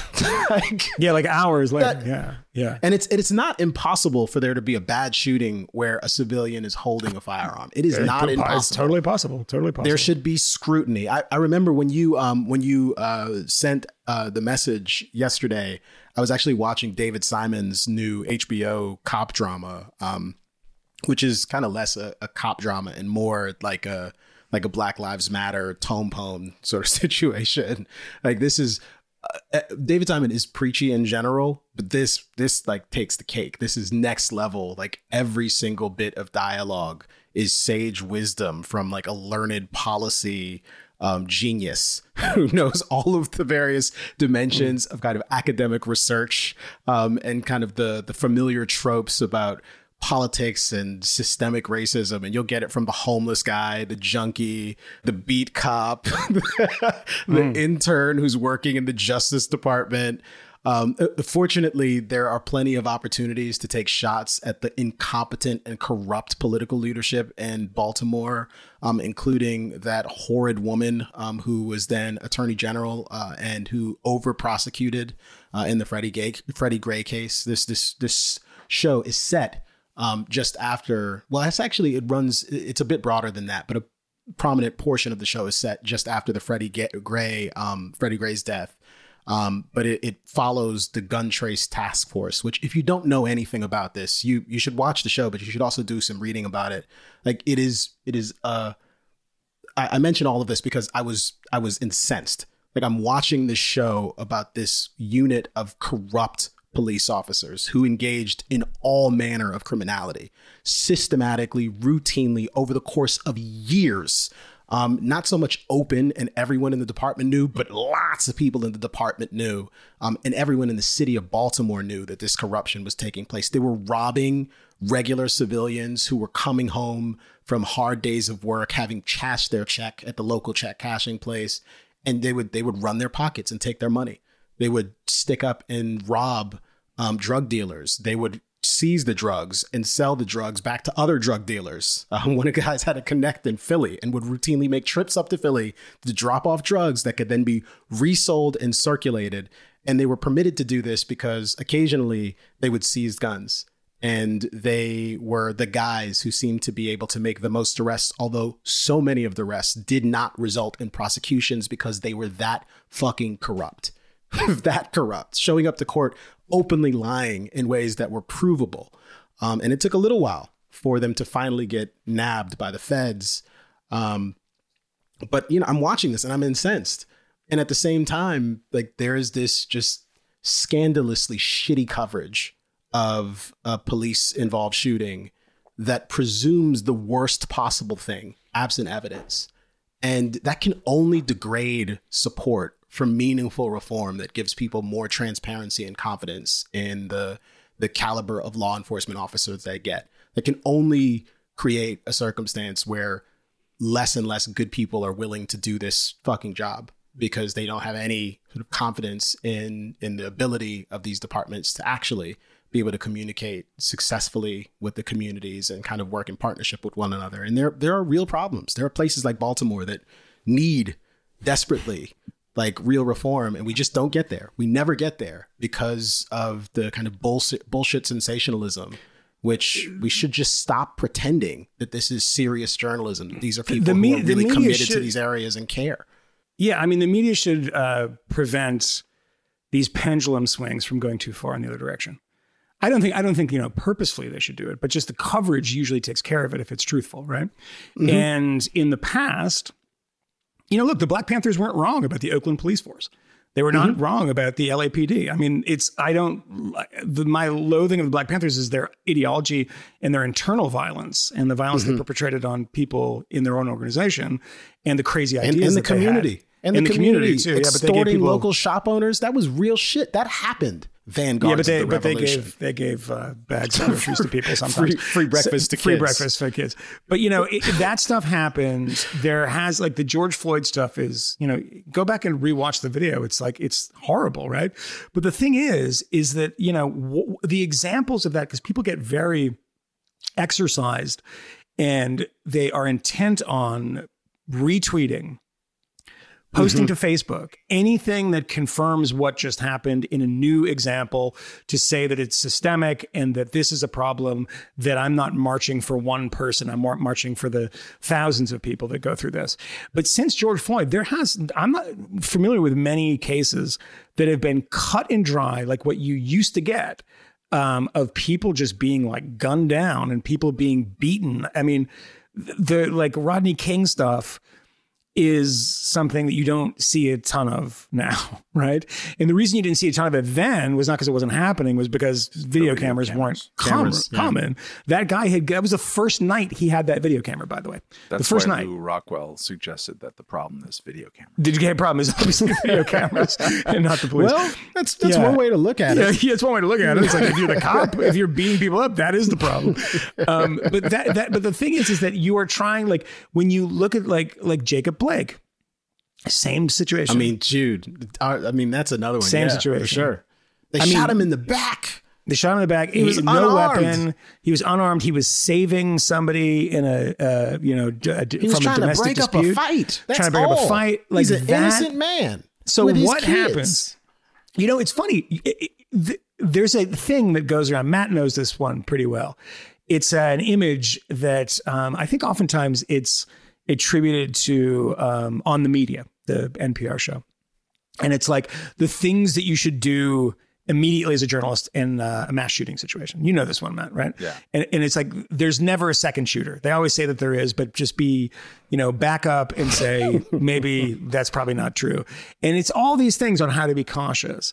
They need to produce one of those for for police involved shootings, because all of the examples uh, since, since George Floyd. Um, there was a Chicago one where if you do you remember that one of the in there was the uh, the body cam video of like we talked about at the time of the guy like crying afterwards sitting there and being consoled by like a female police officer because he just shot somebody.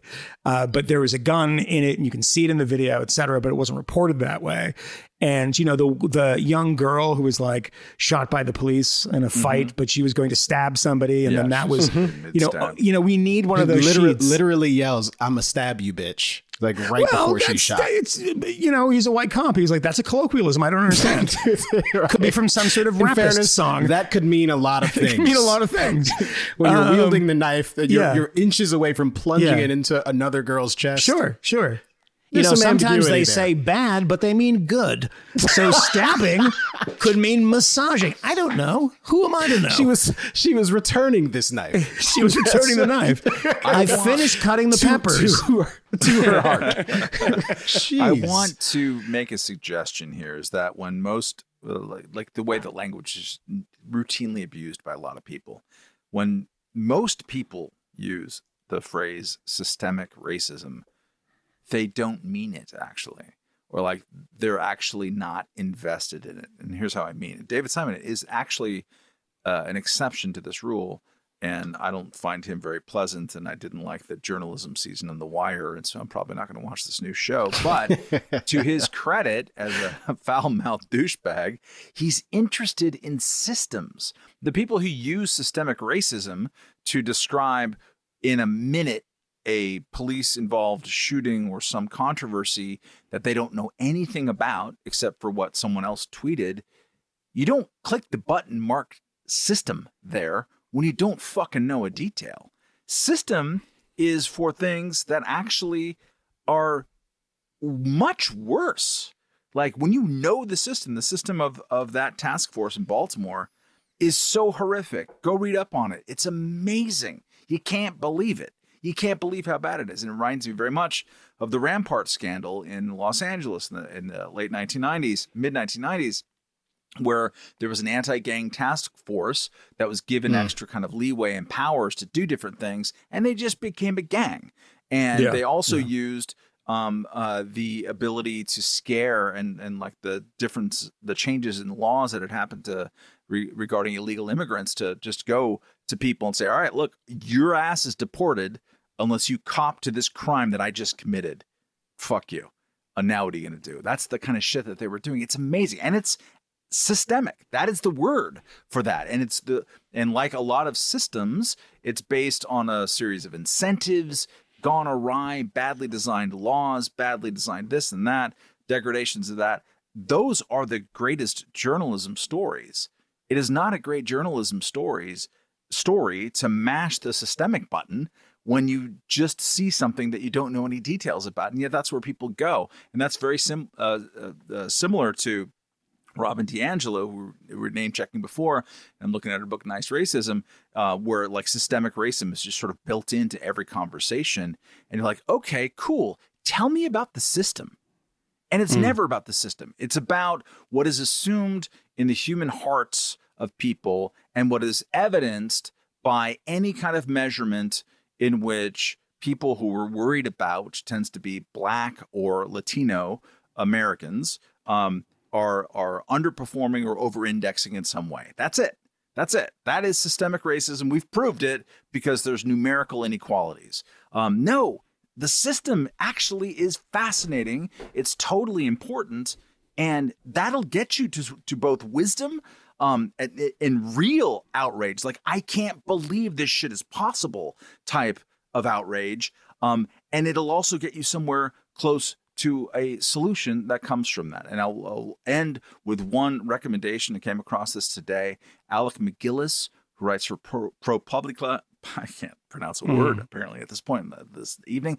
Um, uh, he had a great piece today having to do with Baltimore. He was on a jury that involved an actor who was both in that new thing, Kmele, and he was also in The Wire, and who was shot by a guy. And A- Alec MacGillis, who's written fantastic stuff about COVID policies in schools and kids and all this stuff. He's just a very careful, thoughtful journalist. Um, described being on a jury. Again, let's go to a jury trial, see what happens when this shit gets adjudicated. And it's actually a pretty thrilling uh, and complicated story about what happens when people don't agree and what happens into uh, in- a community where you've lost faith for a very good reason in the police force precisely because of all the shit that they did in Baltimore. Um, it's a great piece and it's so much more helpful than just going, nope, systemic racism on this case I don't know nothing about, including the race of the cops. Like, no, there are better ways to go about that. Um, quickly, just because I mentioned it, um, I sent it to you guys on that text chain. Um, the, it is on the media breaking news consumers handbook, and at the top it says "cut out and tape near your computer or TV." And I have to say, it's it's actually uh, pretty good. I mean, there's a couple of things I disagree is, with, but this is, but you know, it doesn't apply to cops shoot pregnant, unarmed, hands up black women because nobody wants to fight that misinformation. You don't see a lot of people coming back and saying, "Oh, that turned out not to be true. Here's some, you know, uh, more reporting on this. Uh, this is this is what they say. I'll just get a couple of them." Uh, in the me- this is numbered one to nine. In the immediate aftermath, news outlets will get it wrong. True. Don't trust anonymous sources. That story in Kansas City was based on an anonymous, uh, maybe not anonymous, but one witness. Uh, three, don't trust stories that cite another news outlet as their source of information. That's what all, of them, did, as Kmele um, rightly uh, called it. It's Xeroxing. Um, there's almost never a second shooter, of course. Uh, pay attention to the language the media uses. We are getting reports, could mean anything. We are seeking confirmation, means they don't have it. News outlet has learned, mean it has a scoop or is, about, is, a, is going out on a limb. Uh, and this is, I think, the most important one.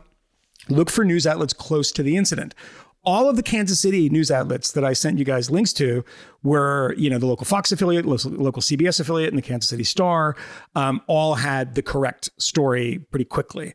Um, compare multiple sources. Um, beware reflexive retweeting. Some of this is on you. Uh, you know, people do that, and, and I've seen that a lot. They just don't do it always, and they should do it on this too, because those are actually pretty pretty wise uh, suggestions from uh, on the media, the WBUR show. What time is it? Yeah. Still going? All right, we're still recording.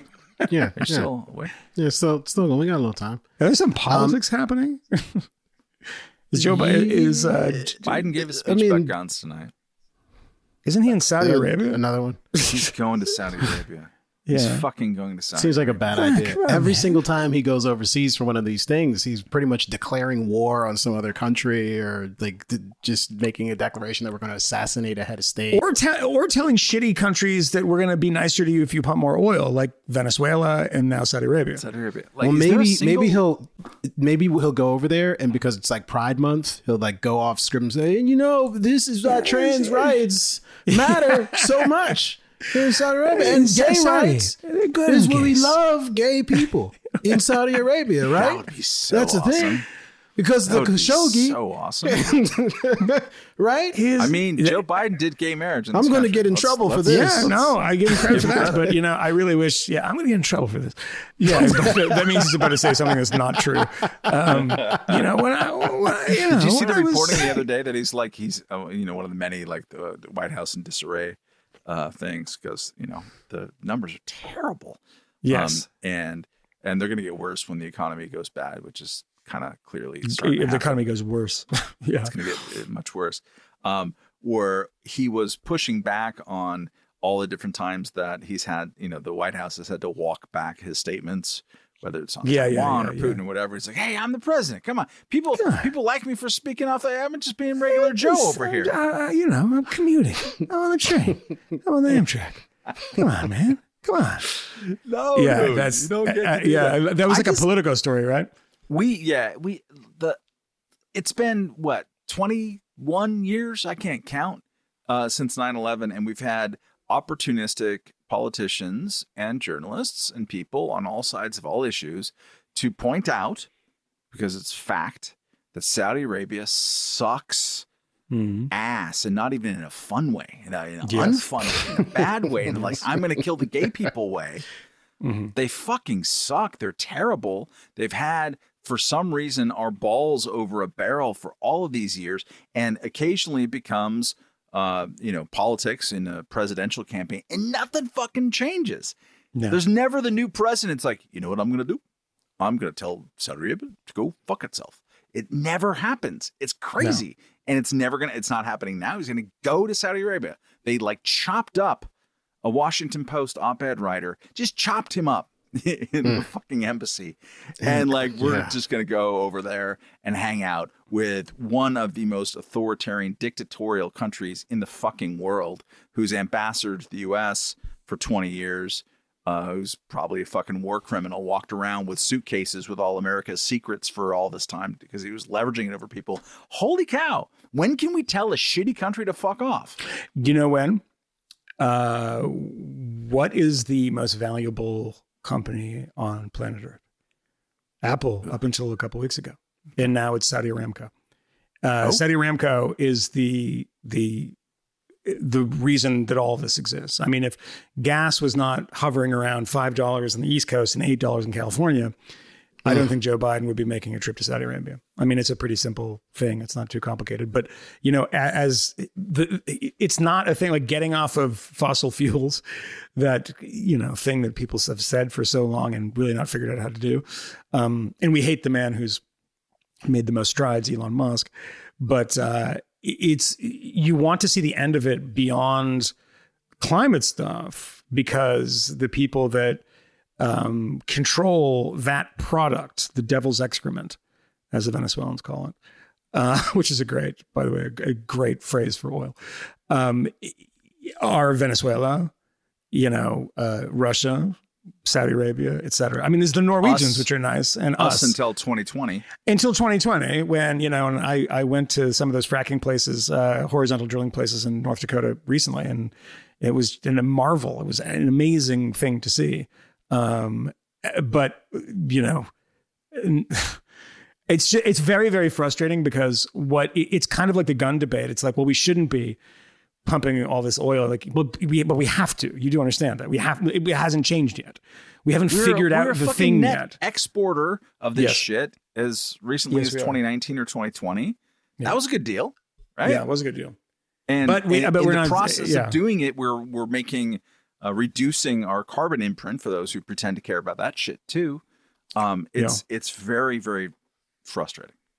But you know, you do have to deal with the Saudis. I mean, that's just a simple fact that, you know, this, by the way, is, I mean, if you think that Joe Biden, the Democratic Party, or any president in any party, you know, thinks about Khashoggi and what happened to him, there's a very good documentary about this called The Dissident, by the way, which you should watch. Um, if you think, I mean, it's a horrifying documentary and, and amazing too. But if you think that they care about this, you're crazy because Joe Biden cares about getting gas prices down because his political career is on the line. And that's why he's going to Saudi Arabia. Full stop. There's no other reason. Drill fucking more oil. Have have more fracking in America. I mean, You you have I mean at this point is that we're not drilling more in America does not, you know, uh, induce more people to buy, um, you know, gas powered vehicles or gas powered mowers. It's, you know, Teslas are too expensive.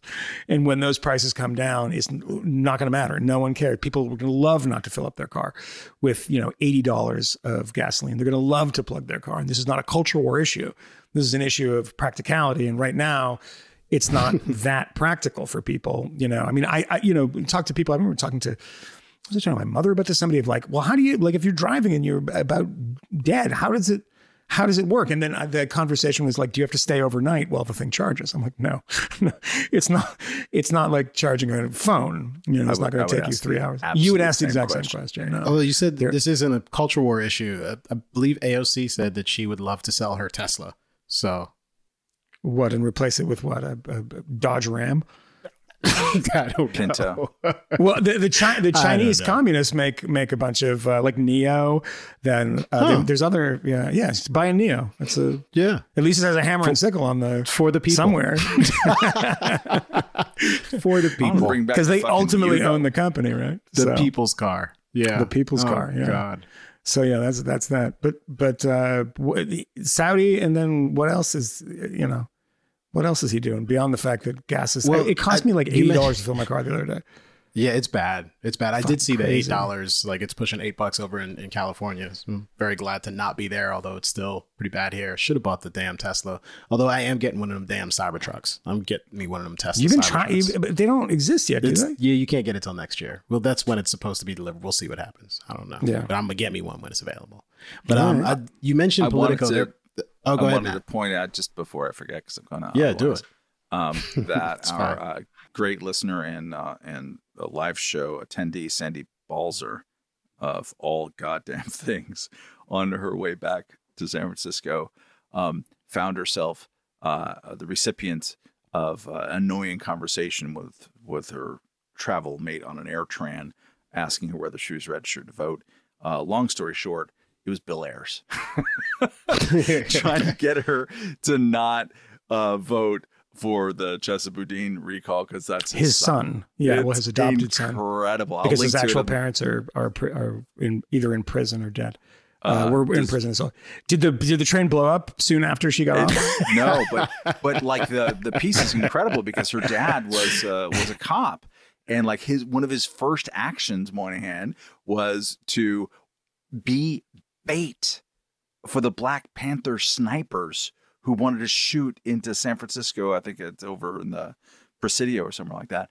Um, and so like it's pretty visceral. And so she called her dad after hanging out with Bill Ayers, and he's like, "Yeah, I, if I Cool saw story. Bill Ayers on a train in San Francisco, I would say you guys were definitely involved in the San Francisco precinct bombing, weren't you?" I mean, we know. I mean, I I have it on pretty good authority that that is true, but uh, it's never been proven because people died in that. And Bill Ayers likes to say that you know we we had a clean record of being bad at bombing and not actually killing anyone.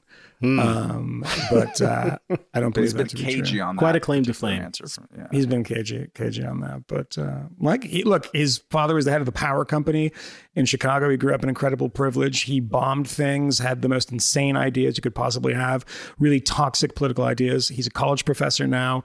His uh, son is the DA in San Francisco. What a fucking country. and uh, he's pals with Steve Kerr, um, uh, game one coach of a game we're not going to talk about because uh, we don't want to. Wait, he upset is? Moynihan. Yeah, that comes He, out. he claims to be. Thing. Yeah, yeah, Yeah, Wow. yeah. He claims he claims that uh that that, that Steve supports Chesa's uh over overcoming the recall. yeah. So, yeah. Yeah. Well, I I, don't mean, it must be hard for him because all of his political heroes never had to face an electorate like Fidel Castro, Ho Chi Minh, et cetera, et cetera. he, he Doesn't- to doesn't Sandy. He understand. described.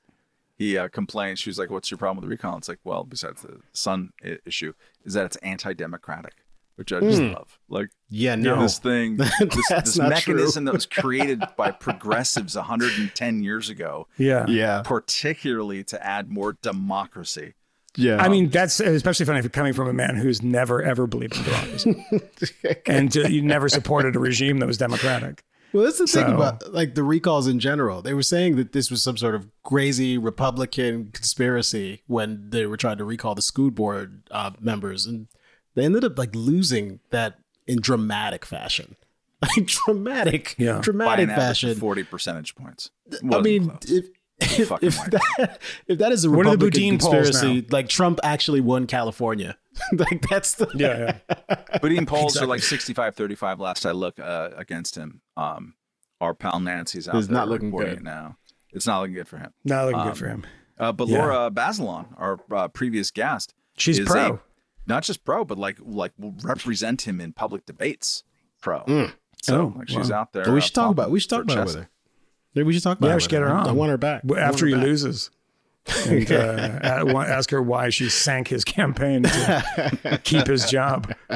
Um, yeah, I mean, I guess that's her. I, I, I understand, you know, as a progressive, where she's uh, where she'd probably be coming from on that, but uh, but I don't, as a matter of uh, you know, uh, practical politics for the people of San Francisco. I don't believe, by the way, that replacing Chesa Boudin is going to solve the problem. I think it will uh, help in a, in, in a, and you don't want in a uh, crime wave that is unique and you can parse the numbers however you want. But if you were in San Francisco 10 years ago and you were in San Francisco 10 hours ago and you don't notice a difference, you, there's, there's something wrong with you. You're not paying attention. Uh, it's just noticeably a much, you know, more uh, horrible place. Um, I I mean, I like San Francisco a lot. I've had connections there for a long time. I wish I could like it now, and I just don't. I just don't have a good time there anymore. Mostly because it's been like denuded of people that were fun. I mean, it just doesn't. It just seems like that there's not, you know, a vibrant culture like there was in the you know 90s. Every time you say something, it feels like you're saying there aren't enough gays there. Is what I keep hearing you say. No, I think there are plenty of gays there. I think there are actually quite a few. I don't know if I've, I haven't been in a while, the- the but I think there's a lot of gay people there. Um, well, yeah, no, you always need more gay people to make a neighborhood better. But, um, but uh, yeah, that's I, I just I, I can't get my head around it. And you need to, you need to, you know, bare your teeth and and and blame someone. And the person who's, you know, not so fond of prosecuting these these. Uh, shall we say quality of life crimes, which are not quality of life crimes, they're much worse. But uh, but yeah, I mean, recall the guy. You know, you want to change the law for recall that you guys were behind before? Do it. Good luck. But Chesa Boudin's going to try to find a new job. He's probably a university professor in, in you know, in a in a month. You know, that's where they all land. That's where his mother landed after jail. if anyone can marshal a credible argument in favor of Chesa, it would be Laura Bazelon Esquire. So we yeah, should she's certainly she's have her, she's have very back. very very very bright, and I like her a lot, even though Uh, she's Like wrong her about 'cause this. she flirted with all of us. No, that's not true. Well, she slid into my true. She's DMs just in- yesterday. I shouldn't have said that out loud though. Yeah. am, I, am I allowed to say that? Is that kissing? I mean, depends telling? on. Yeah. I mean, depends. You told you said what generally happened, but you didn't have any detail. So when the good. Yeah, when- yeah. Gentleman never tells. Yeah, Um, you do understand she's married with like a couple kids, so, So- you are defaming her right it. now. Oh my god! Oh, you just oh my not god! rocketed. He just rocketed the got- biggest. Oh my god! We got Turtlehead from Moynihan, and we snot rocketed with Kmele. oh my lord! That was amazing. I've, I just allergies. That was allergies. allergies. That was a big. No, fucking What the hell of came out of your nose? Jesus, that was like a, like a, like a long, Oh, narrow God. white like stone. It's That a was green, translucent green worm. wow. nobody, nobody believes that. It was CGI.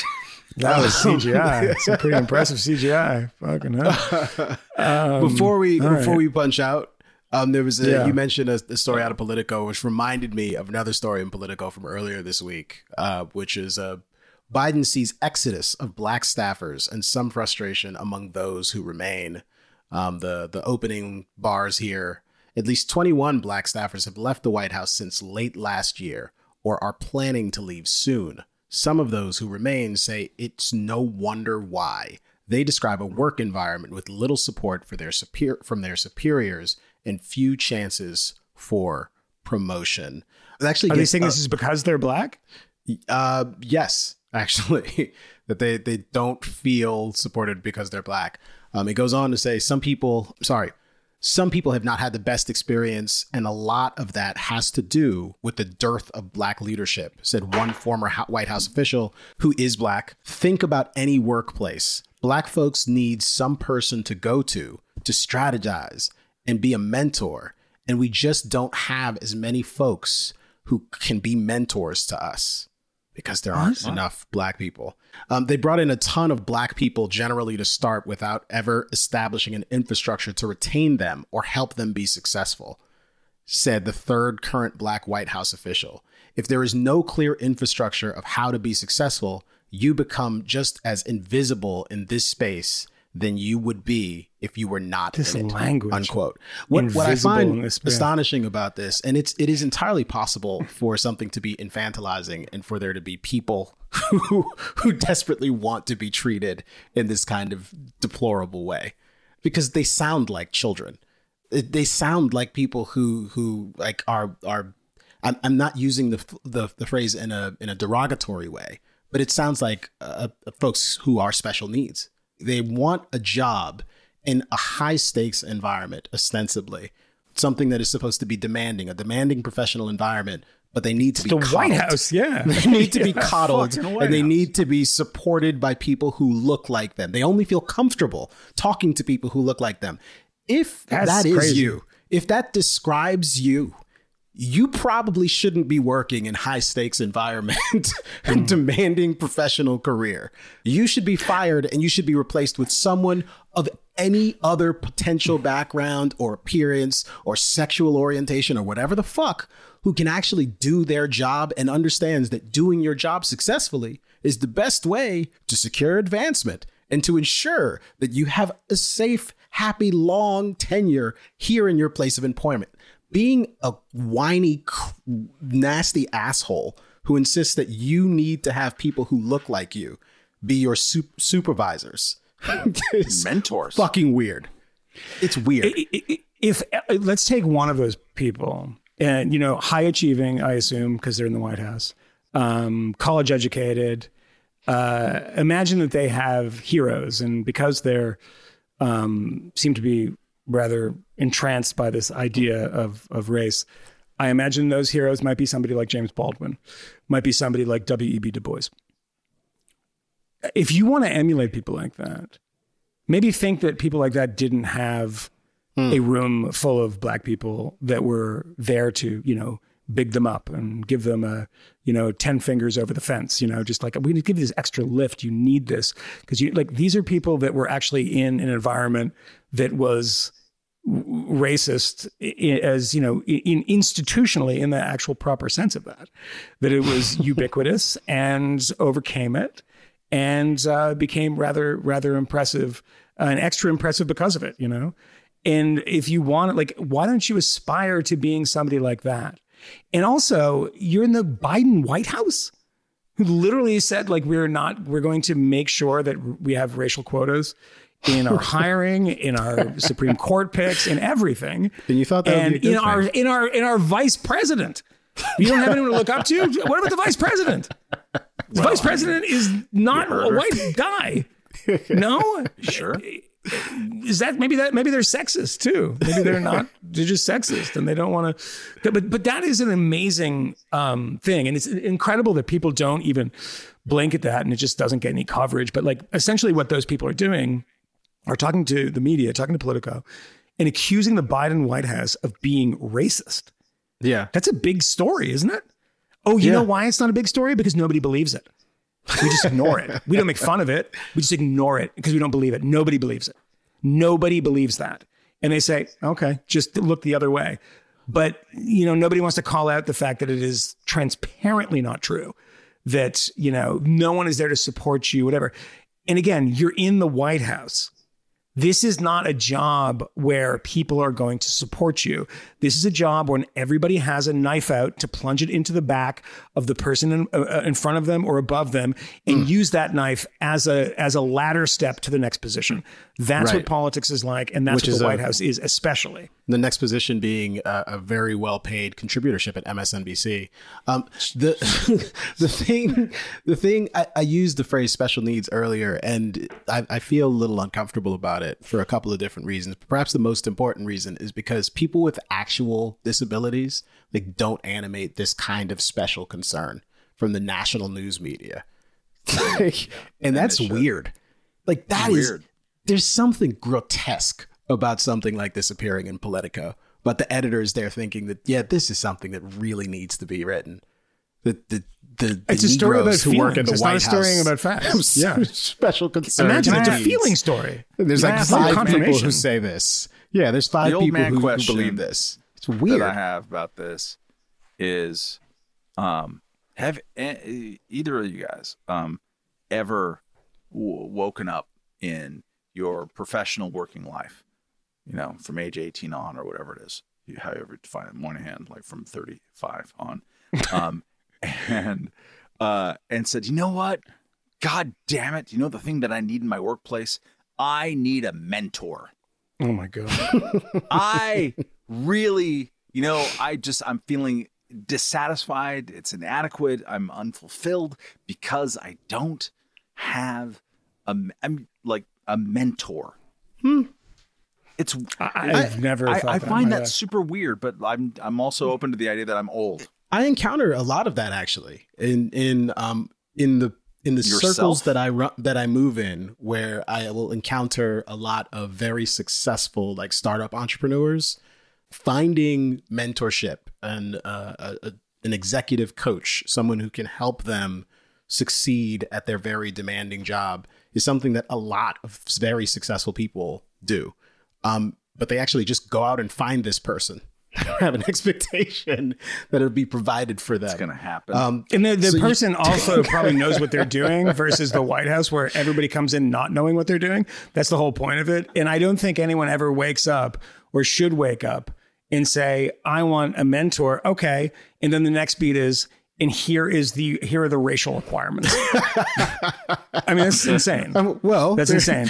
Maybe maybe Yeah. that's a, that's fine, but there's a word for that. Um, Yeah, so- yeah. I mean, if if, if he was if he were alive, and I could wake up and say I want like Bayard Rustin to be my mentor, I would absolutely do that because he's a f- absolutely fascinating and brilliant guy, and I love his writing, and I just unsung hero in a lot of ways, and he hated commies. But yeah, that's like I, I I would never think like, oh well, he's black and he's gay too, and those are two things that I am not. Um, you know, much to Matt's disappointment that I'm I'm not because he gets to likes to pretend that because it's a month for me. By the way, this is my month, June. Matt, you know that, right? It's my month. yeah. By the way, when is it going to become like a a quarter? Because it used to be it used to be that. like Gay Pride Week, and now it's Gay Pride Month. I think it should be a quarter next. at the moment, we're still limiting people to years, but but you're right. There may be like sort of centuries uh, very Get- soon. I'm not I'm not exactly sure. I'm I'm almost inclined to to to reprise to reprise the thing that has gotten me to into a little bit of hot water like this week. But I mean, the truth is that it's just a sentiment I've expressed on like numerous occasions about Pride Month and about X X Race History Month and all of these other weird kind of celebrations. Like race and gender and sexuality are are not things that ought to be sources of shame or pride. Full stop mm. They they aren't the substance of your identity and and amongst the ranks of anyone who i actually have any meaningful level of sincere respect for like their race gender sexuality are are among the least important things about them like that's not why I admire them. It's not And, why I al- and always the least interesting. which uh, uh, definitely it, it ought to be. Um, and it is certainly true that there are people who suffer like horrible things and overcome horrible things on account of those factors. But that's still not the thing that's most important about them. The the the the discipline, the the relentlessness, the determination to overcome adversity whatever that adversity is, whatever the source of it happens to be, that's a thing that I can celebrate and I can praise. But it is not gay power. It's not gay courage. It's not trans strength. It's just strength. And I think there is an an important and worthwhile distinction to be drawn between like regarding people like the dignity and potential of every individual person um, versus like enthroning their their trivial attributes and it is true that some people don't regard those attributes as trivial but i don't have to play by those fucking rules. Those rules are bad.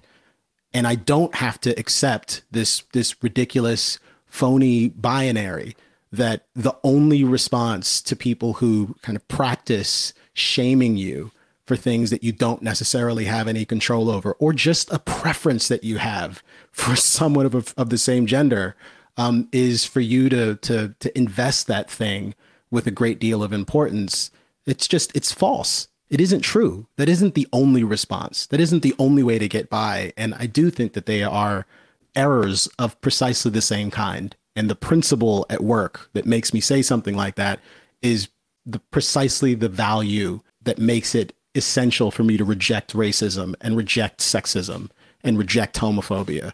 Like for exactly the same reason that I reject that, I reject the the ridiculous practice, um, which is often born out of very good intentions um, of investing these same qualities with a great deal of importance that they just don't deserve. They don't deserve that sort of attention and interest. Full stop. The I g- think the gay. pride go is ahead. really, Yeah. uh, really interesting there. And you had a distinction on Twitter that's uh, stuck with me, which is that you can be grateful for being, Yes. you know, an American. In my case, I'm grateful that I'm I'm grateful for that. Yeah. American, American and Californian in particular. Like, fucking awesome. It's great. Um, and am I am I proud of being an American? Am I proud of being a Californian? Kinda at least I know I'm shit. free. I mean, it's like I'm, I'm, I'm not a prideful person, but like if if there's any pride involved, it's of accomplishments. It's not of of like categories that I inherited.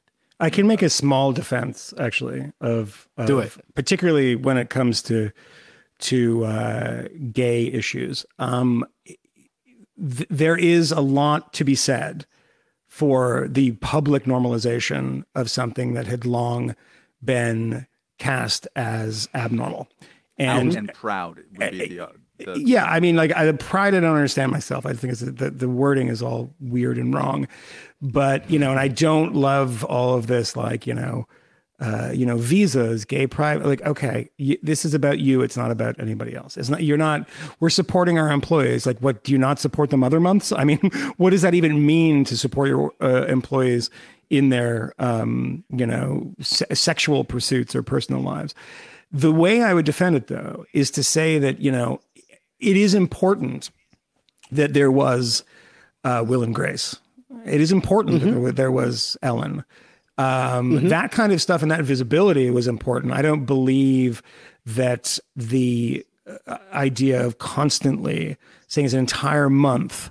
I think that probably actually works against uh, you know, the concept of like larger acceptance of gay people. But you can see it in the numbers. I mean, what explains the Gallup poll that came out yesterday that showed the highest level of support for gay marriage ever in American history, ever recorded by Gallup at 71%. In 1996, Gallup had it at 27%, 99, 35%, 42% in, in 2004. And when Barack Obama was elected, 46%, then down to 40% in 2008. And now 71%. In all the years previous, it's pretty much that 63, 64, 65. There's a reason that all happened now. And that's because we had public debates about gay marriage. We had public debates about sort of the humanity of gay people who were living in these sorts of relationships that seemed strange to a lot of people, to a lot of people that just didn't encounter gay people. And I think the humanity, like the interaction, whether it's from television or from media or something, not from corporations, not from corporations putting a pride flag on, that's actually very annoying to people, I think and does not actually open people's minds. It's like, you know, I think my mother would have, I think I've said this before, probably would have been one of those people who's like, what, men getting married like 20 years ago and is now like, oh, he doesn't even notice it, doesn't even blink, like, you know, meets people who are friends of mine or friends of my brothers or just, you know, they're in the ether, people she knows that are gay and like doesn't, it's not something she tells me, like, oh, I met this guy and he was gay. Like, it's just not a thing. And it's because she's interacted, you know, in pop culture um, with this concept. So I think that is good, but I think that's conflated in a lot of ways with you know aggressive attempts at saying we are a, a, a people apart. We've been through the wringer, true, and we've come out and we are separate, and we must you know be have affinity groups that are just for us. We have to you know uh, you know, I have to have a you know a gay mentor at work. I'm sure that kind of thing has happened. I mean, there was conversation about these uh, gay affinity groups at Amazon, something you sent, Kmele, um, and having like a die-in or something because they were selling books that they considered transphobic. That's when it tips over into making that 71% 61% because now you're going in the other direction that people people don't like. It's that introduction of the basic humanity that is most people are good people. Most people are decent people that will, when confronted with that, be like, yeah, I didn't really get it before. But, you know, stop trying to re engineer, like, you know, it's the Soviets, Stalin called writers the engineers of the soul. Stop trying to re engineer people's souls and say, that you know we have to keep going further. Now it's going to be trans uh, rights, and you have to say that Lia Thomas is the same as blah blah blah. That that that whole debate. It's like no, I don't. I don't believe that these are all the same thing. I think they're actually quite different. to put a put it in one sentence like there's there's something to be prideful in in being out when that was dangerous and it still is 100%. dangerous in some places Yeah, um, hundred percent. That's also true. Yeah. because you're going to take slings and arrows um, yourself personally but also that's part of the process of developing that proximity that made everyone's moms and grandparents uh, eventually come around Um, Yeah, yeah, so yeah. like that's awesome and Kmele's mother's not that. come around yet. Yeah, it's gonna be a while. No, she hasn't. she hasn't. She hasn't. She hasn't. I mean, I don't this is the like. Will or Grace. you know, I, I feel like I don't, I don't, I don't badmouth my mother on this podcast, but No, I do, no, no, I do why put a lot of, I air some of her dirty laundry. But the thing is, she doesn't regard it as dirty. I mean, she just, uh, we talked Yeah. about it this week. She said, I mean, Kmele, it's a sin, so it's not really controversial here. It's not my fault. yeah, yeah, I yeah. don't make the Yeah. rules. Yeah, I'm sorry. I didn't it's write the. Bible. I'm just So- reading it. It's nasty. It's nasty. oh, Do you man. hear? but she's way, she's cordial about it. accent when she when she She's talks? cordial. My mother doesn't actually have like a, a, a serious accent. She just has certain words that she can't say. Like she's been here too long. So if she goes like to Jamaica, like they would laugh at her if she tried to talk with an accent. It's just weird. But she can't say like weird things like Smith. Like she says Simmet. It's just really it's strange. There's other words as well. Stuff with THs is hard for her. Yeah. Yeah. All right. Well, let's end on the note of uh, denouncing your mother, uh, which is always a strong ending. Or, or, or an, uh, some applause for LeBron James, who just smashed one billion, the one billion dollar barrier. Um, Yes, he did. Has become the first NBA star to uh, to become a billionaire while he's playing the game. he's first also 30 Chinese puppet thirty-seven. to become an NBA billionaire. Well, good for Still him. a good Yeah. player. Only a good- only yes. China can make him shut up and dribble. Only China. Yes. Yeah. Um, although even then, he didn't really do that. He said, Yeah. like, no, no, you don't talk. Yeah, you don't yeah. talk about China. yeah. All right. Okay. Um, well, we'll be back again soon. So Bye bye. again soon. Bye. Bye. Oh, sign up for the Patreon. Bye. No, no, fuck, not the Patreon. Wait, don't sign up for the Substack. Don't what? What? Where are we? Substack. Substack's the one. Do that. Sign up for the sub. Sign up for the Substack. Bye. Bye. We, we know of new methods of attack. Trojan horse. The fifth column.